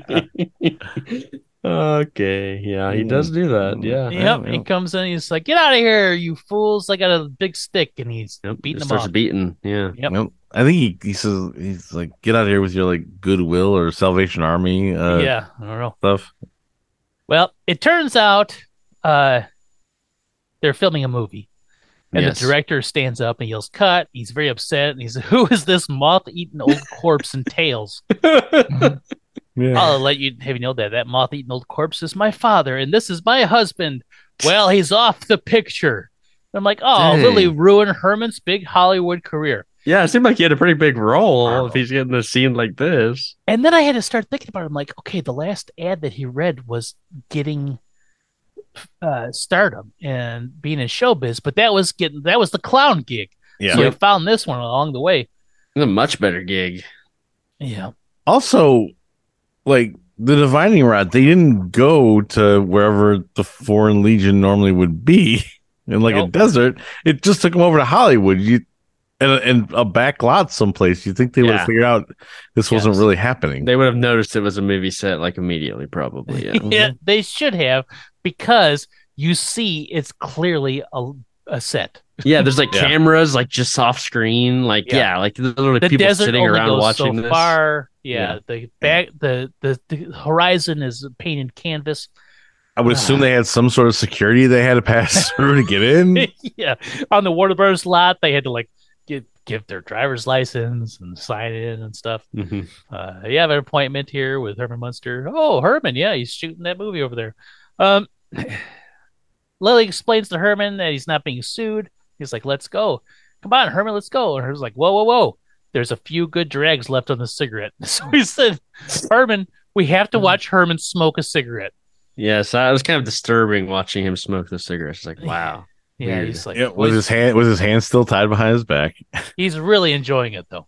They then they leave the obvious soundstage. Herman waves at the people. It's like, "Oh, see you later. Sorry, thing. You know, thanks for the opportunity." And then we get the final commercial break. Oh boy.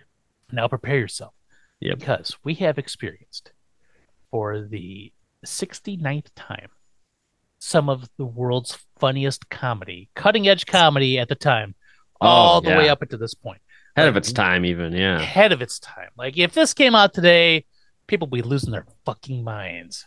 Oh Yeah. God, I can't even imagine riots in the street. Yeah, that flags like yeah, they'd want Herman as the president or something. Yeah. Herman for Mhm. president. That could be an episode. I'd like that. It would be Mm-hmm. an awesome episode. Maybe hmm. we'll have a third season. Final commercial break. We come back and be prepared because we are going to laugh like no one has ever laughed before. La- dance like no one's watching, sing like no one's listening, or whatever. Laugh like you're watching the final button of a month. That's what they say. Yeah. Yep. Family is back in the living room, and Lily is explaining at this point what happened, and not on the return trip home. Like, Lily, what happened? Wait till we get home, and I'll tell you there. So they travel from California, where Hollywood is at, Mhm. all the way back to their home, which is either in California, which we don't think it is, except for things like this, or it's somewhere in Western New York or the Ohio area, maybe Pennsylvania. We don't know where they live. They've been They gone for like two days, so maybe yeah, the New they York. live the- everywhere all at once. They are uh, everything everywhere all at once. Uh, Herman's confused because his face. He's like, I don't get it. This is the same handsome face I have every day. Louis says something. You should leave the house. You shouldn't leave the house without shaving. And he asks Herman, "Well, gee, Pop, how many jobs did you have before you got that part in the desert picture?"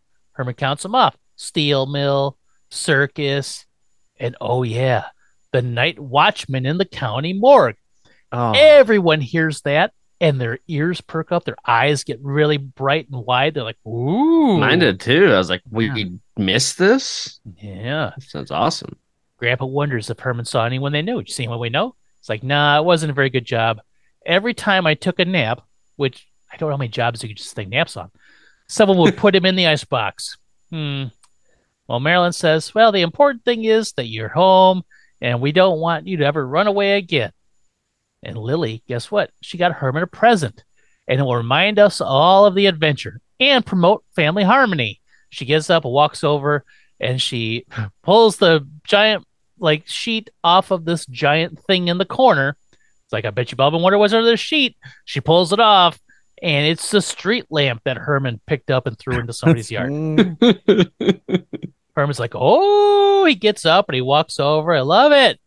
But how is this going to promote family harmony? Lily says, well, I'm going to put it upstairs in the hallway. With only one bathroom, it's practically a necessity. Then Herman laughs. Then Lily laughs. Credits. What a way to end it, bringing it all back to the beginning. There were better moments in that button to end it on. And then Yes. chose that. Mm, It's so Yep, did not need that. I was wondering if, you know, when Herman gets put back in the ice box, like was he napping on like the slabs or was he just like napping in like a chair and like they thought the body Yeah. had like crawled up and like died Oh there? my god, could you imagine it? Ugh. Yeah, I, I don't know. I But- need more information about that. Yeah. Yeah, we need Herman working at that county morgue. Well, we did it. Season two, episode 31, the penultimate episode of the two season run of the Munsters. What'd y'all think? Uh, I starts off with pretty good, and then as any other Munsters episode, kind of limps towards the end. Mm, Yeah. glimpse. Okay. Yeah, I enjoyed it for the most part. It's definitely it feels like yeah, two different episodes. Mhm. Um, they resolve like everything of the first episode in the first half, and then it switches to the second episode in the second half. But both were pretty entertaining. We've seen most of their like gimmicks that they do in these episodes before, but they do a decent job of doing them again this time. So, Mhm.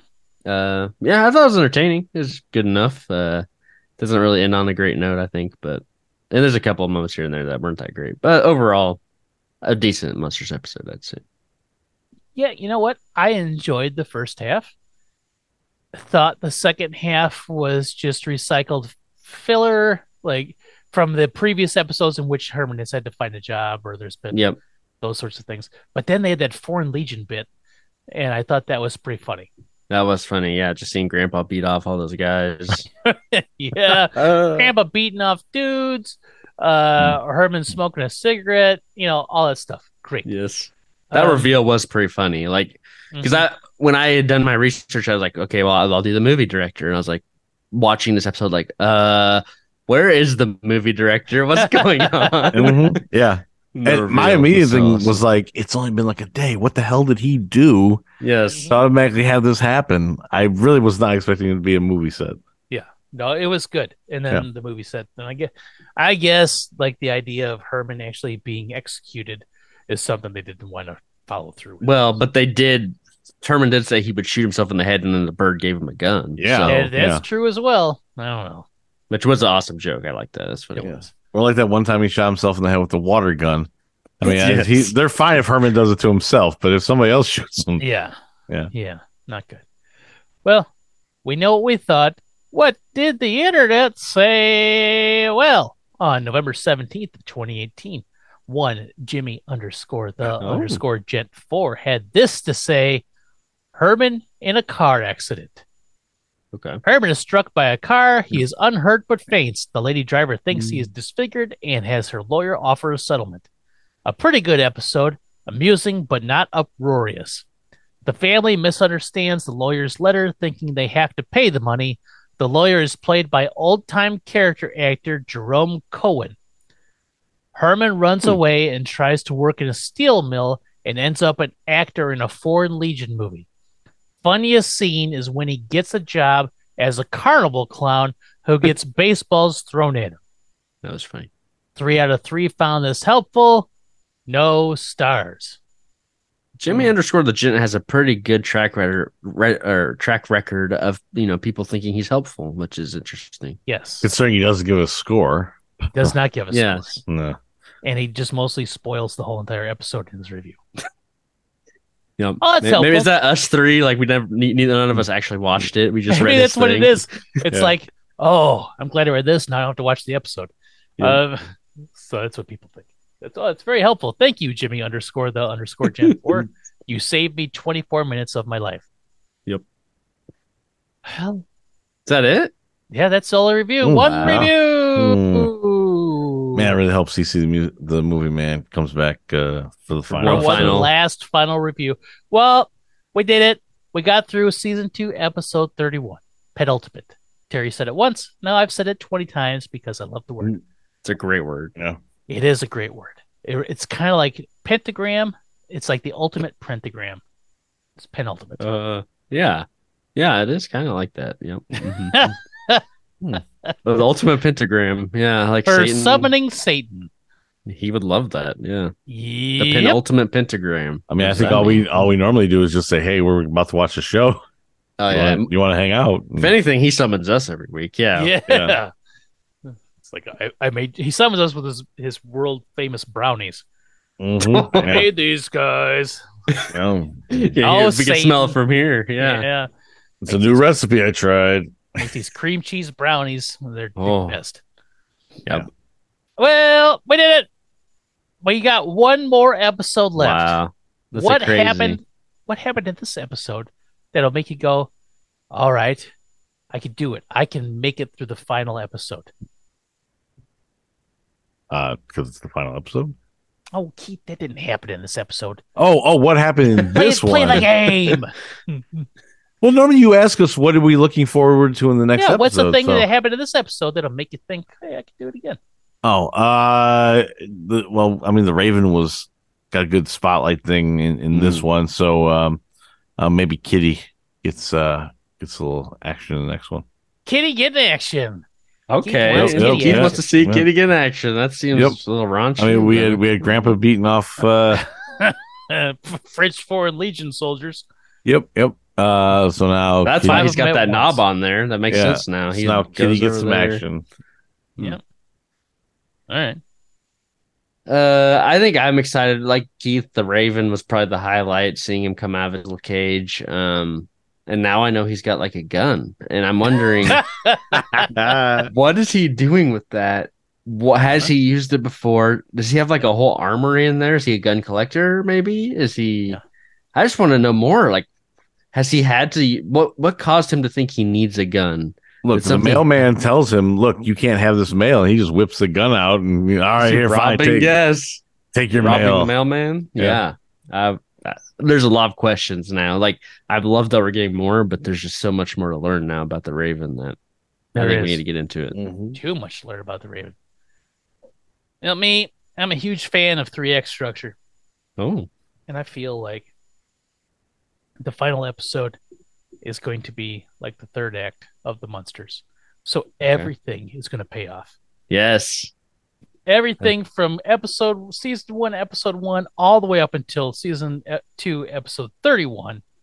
All the loose threads will be tied up in one massive finale. Oh, I, I hope so. Yeah, it's all going to come together. The overarching thread will make sense and be clear. All Yeah. questions answered. There'll be no leftovers. Nope. No leftovers, no. nothing. And the thing is, there's been lots of things hinted at, Mhm. like how is Lily how does Lily eat soup? Uh Why does she stir soup with a spoon but doesn't actually stir the spoon itself? why oh, maybe that's it's a it's a knife and not a spoon. it could be a knife, and not a spoon. We got so many things we don't know. Like why is You're we we started it. to see Herman having new bigger hair today as it Oh. fell off of his head. Oh, Will- yes. Will the hair totally come off the last episode and he'll be bald? Wouldn't that be amazing? Uh, I would be awesome if finally everything comes together. The grand reveal. It all makes sense. Herman was bald the whole time, and he was a toupee. Oh, and not just like any bald, but he's got the Sherman Hemsley bald. Like it's Mhm. it's like the horseshoe. It's like around Yes. the ears, around the back. Monk style. Yeah, I love it. I want that to happen. I think that will happen. I need all those loose threads be tied up, right? There's so many things that were just I don't want to be left hanging. If the show No. were to suddenly end with no resolution, I don't know if people could live with themselves after this. We'll find out next week. I guess we'll find out. Yeah. Well, I mean, society didn't end, so I'm assuming people like were satisfied with the ending of the Munsters, yeah, it must have been pretty great. Yeah, that's true. right? Well, I mean, there was Munsters Today. So Yeah, may- I mean- maybe, they, maybe they found some questions that they still needed. But the know. thing is, right? If the fi- finale of the Munsters were terrible, I assume all existence would have stopped.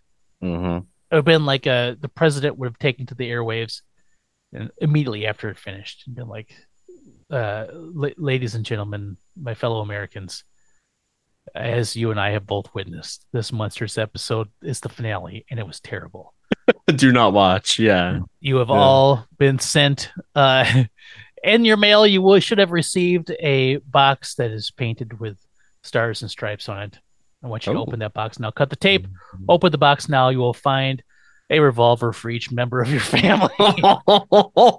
if you find you can't handle the end, just yes. Oh, I thought it was going to be a collectible plate. That's what I was thinking. But Well, I, those are the two options. Some of you got collectible plates.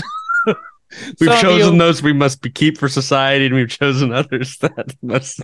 must Some die. of you will have to end it tonight. Yep. And you could mm. blame the Munsters for this, right? I'm assuming if the episode were bad, that's what would have happened. But since Yeah. that didn't happen, the episode must have been great. Oh, Everybody it's still got the boxes. I don't know. Weird.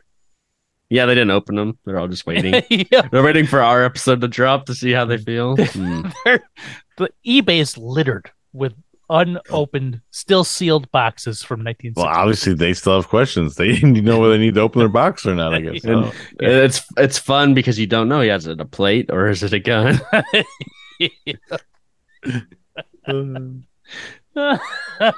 if you shake it, it doesn't give it away at all. Okay. Um, well, it's got a heft of a couple guns, but you open up, it's really a real plate. Could be several Mhm. plates in there. Yeah. Separate plates. And they're not even Munster themed collectible plates. no, no, no, plates. no, no. It's like Elvis in America and No, presidents. and, Elvis in America and presidents all on a plate.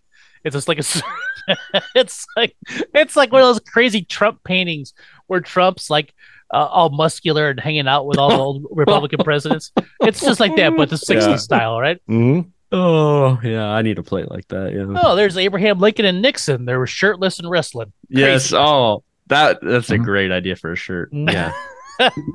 or a plate. I would love to eat food off of that. Uh, no, no. I would just like to serve food off it. yeah, yeah. I would- a nice little charcuterie uh, plate. I, yeah. I think it would be amazing to have that plate and then put the food on there so it covers the picture. But as every person takes some food off of it, it slowly reveals the picture. yeah. Yeah, Abraham Lincoln suplexing a buff George Washington. and Yeah. makes for a makes for a great conversation thing after a while. Like, I love Okay, so Abraham Lincoln, George Washington, they're tag team partners in a wrestling. Uh-huh. Well, they're both like the honest presidents, right? They Yes. cannot tell a lie. And then their side you got you got Nixon and uh oh and uh what's it was Andrew Jackson. They're they're tag team partners on their side. And you see Andrew Jackson's got the brass knuckles on, and Nixon's getting a chair out from underneath the ring. Mm-hmm. Yeah, and that's Yeah, yeah. And yeah, that's like, but but, but, Terry, but Terry said that uh, Abe Lincoln is giving a, a suplex to George Washington. There's been a heel turn as well oh, in this thing. heel turn. Yeah, Yeah. Lincoln, he, he he he can flip on a dime. You never know. That's what he. he's they'll not tell the you about him. emancipator. He says. Yeah, he can flip. He can flip on a penny. Come on, that dime. Yeah. Oh, fair. Yeah. oh, nice. Yep. Andrew Anyway, Jackson. Andrew Jackson. He's jacked. He's Yep. super muscular. hmm And Nick Nixon's got him locked up in the figure four leg crook or something like that. Mhm, yeah. I'm not a crook. Yeah, he gets a he goes to the top to the top rope and he goes, "I'm not a crook," and then he delivers the elbow. he, he puts he puts the victory fingers up in the air on both sides, and he does the five five star frog splash right Mhm. on. Yeah, I love it. Okay, uh, so that's the Wow. plate that I serve food on to all guests, and I Okay. will invite everybody to come over and enjoy some hot hot bologna. Oh, I don't know why it's hot bologna. the most but- American dish. Yeah. Ah, it's some some microwave bologna and Didn't even cook in the oven. Oh, Microwave bologna, a big glob of mayonnaise, dip it in, and shredded Yeah. cheese. Enjoy. just like a slice, or is it just like shredded? shredded cheese. Yeah, you know, like the like you know, like uh, taco Okay. cheese or whatever. Oh, Oh Okay. That's God, mayo. Oh. Yeah, delicious. That's Yum. I can't wait till Christmas time. Um, that's a Christmas dish. it's a Christmas tradition. Well, Mhm. there we go, guys. We did it. Season two, episode thirty-one. We did it. We're almost. We got one foot out the door. We're turning the knob. Mhm. Uh, but then somebody's be like, "Wait, there's movies." I'm like, "Oh, god damn it!" Yeah, yeah, that's exactly what keeps happening because I'm like, oh, we're almost done, and I remember, oh yeah, there's still Oh, like there's three or four movies. movies. Yeah, Oh well. Okay, We'll be fine. did it. Yep, yep. We'll we'll be totally fine. Do we got anything to plug here, gents? Uh, Pop Up Filmcast Reanimated. Just check those out. They've been fun episodes so far. Go ahead and find out where it's at. Other than that, I got nothing. Join some microwave baloney and curl up with the Pop Up Filmcast Reanimated. What about Oh, you, Terry? Uh, I second that. Go ahead and listen to Pop Up Filmcast. Um, Yeah. and eat bologna. That's been Oh, microwaved. yeah, No, there's the nothing. There's not like a wrap or anything with like a, a tortilla or anything. It's just the bologna with Oh, I the think mayo like and song. cheese. no, no, no, no. the microwave No, bologna I wrap. was- yeah, I'm just thinking of he's microwave bologna. He has the mayo and he has like the the like first- uh, gas yeah. station nacho cheese dip type stuff to go with it. No, no, no, and no, no. It's First, just, you add the cheese. Yes, please. it's just And you add the Microwave- mayo. Oh, Give it a squeeze. May. Yeah, give it a squeeze. it's it's microwave bologna. Just plate, you know, I you know I make it look nice, right? Like I overlap it a little bit and I bring it around the side, and I put a big mound of uh, mayo right in the middle, Yum. right? So like the the bologna curves around the platter, right? Yeah, for the well, middle big. around, right? I don't think I need to know this. big pile of mayo in the middle, and then of course the, then I sh- do the shredded cheese around the other side. So, and and uh, and like little tongs. Uh, So I, I I have these tongs that I like.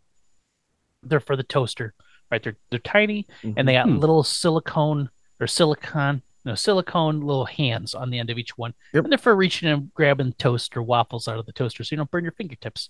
Yeah. Anyway, I got a couple of those. One for grabbing up bologna, one for grabbing up some shredded cheese, and then of, of course, you know, one for uh grabbing Blobbing some up mayo. Yeah, yeah. Hmm. Um, but yeah, that's how you get it. I love it. Sounds And nice. then Yeah. Family favorite. Yeah. Family favorite. Everyone loves it. Sometimes I'll chop up green olives over the top of it all too. Oh, oh, come on. That sounds pretty good. Now, I mean, Yeah. at least it's not. At least it's not black olives. I guess. That'd Chopped up worse. green olives. Yeah, yeah. I mean, it's the best. I love it. Mm. Love it so much. All right. We did it.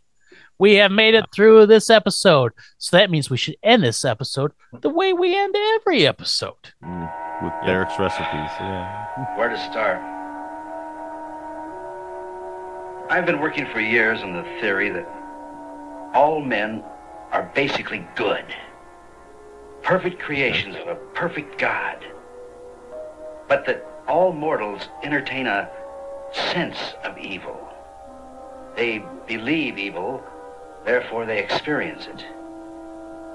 This sense of evil is lurking in their subconscious ready to come out at any time. I believed that if we could remove this false sense of evil, we would behold the perfect man, good and hmm. pure in every way, Very idealistic for a doctor.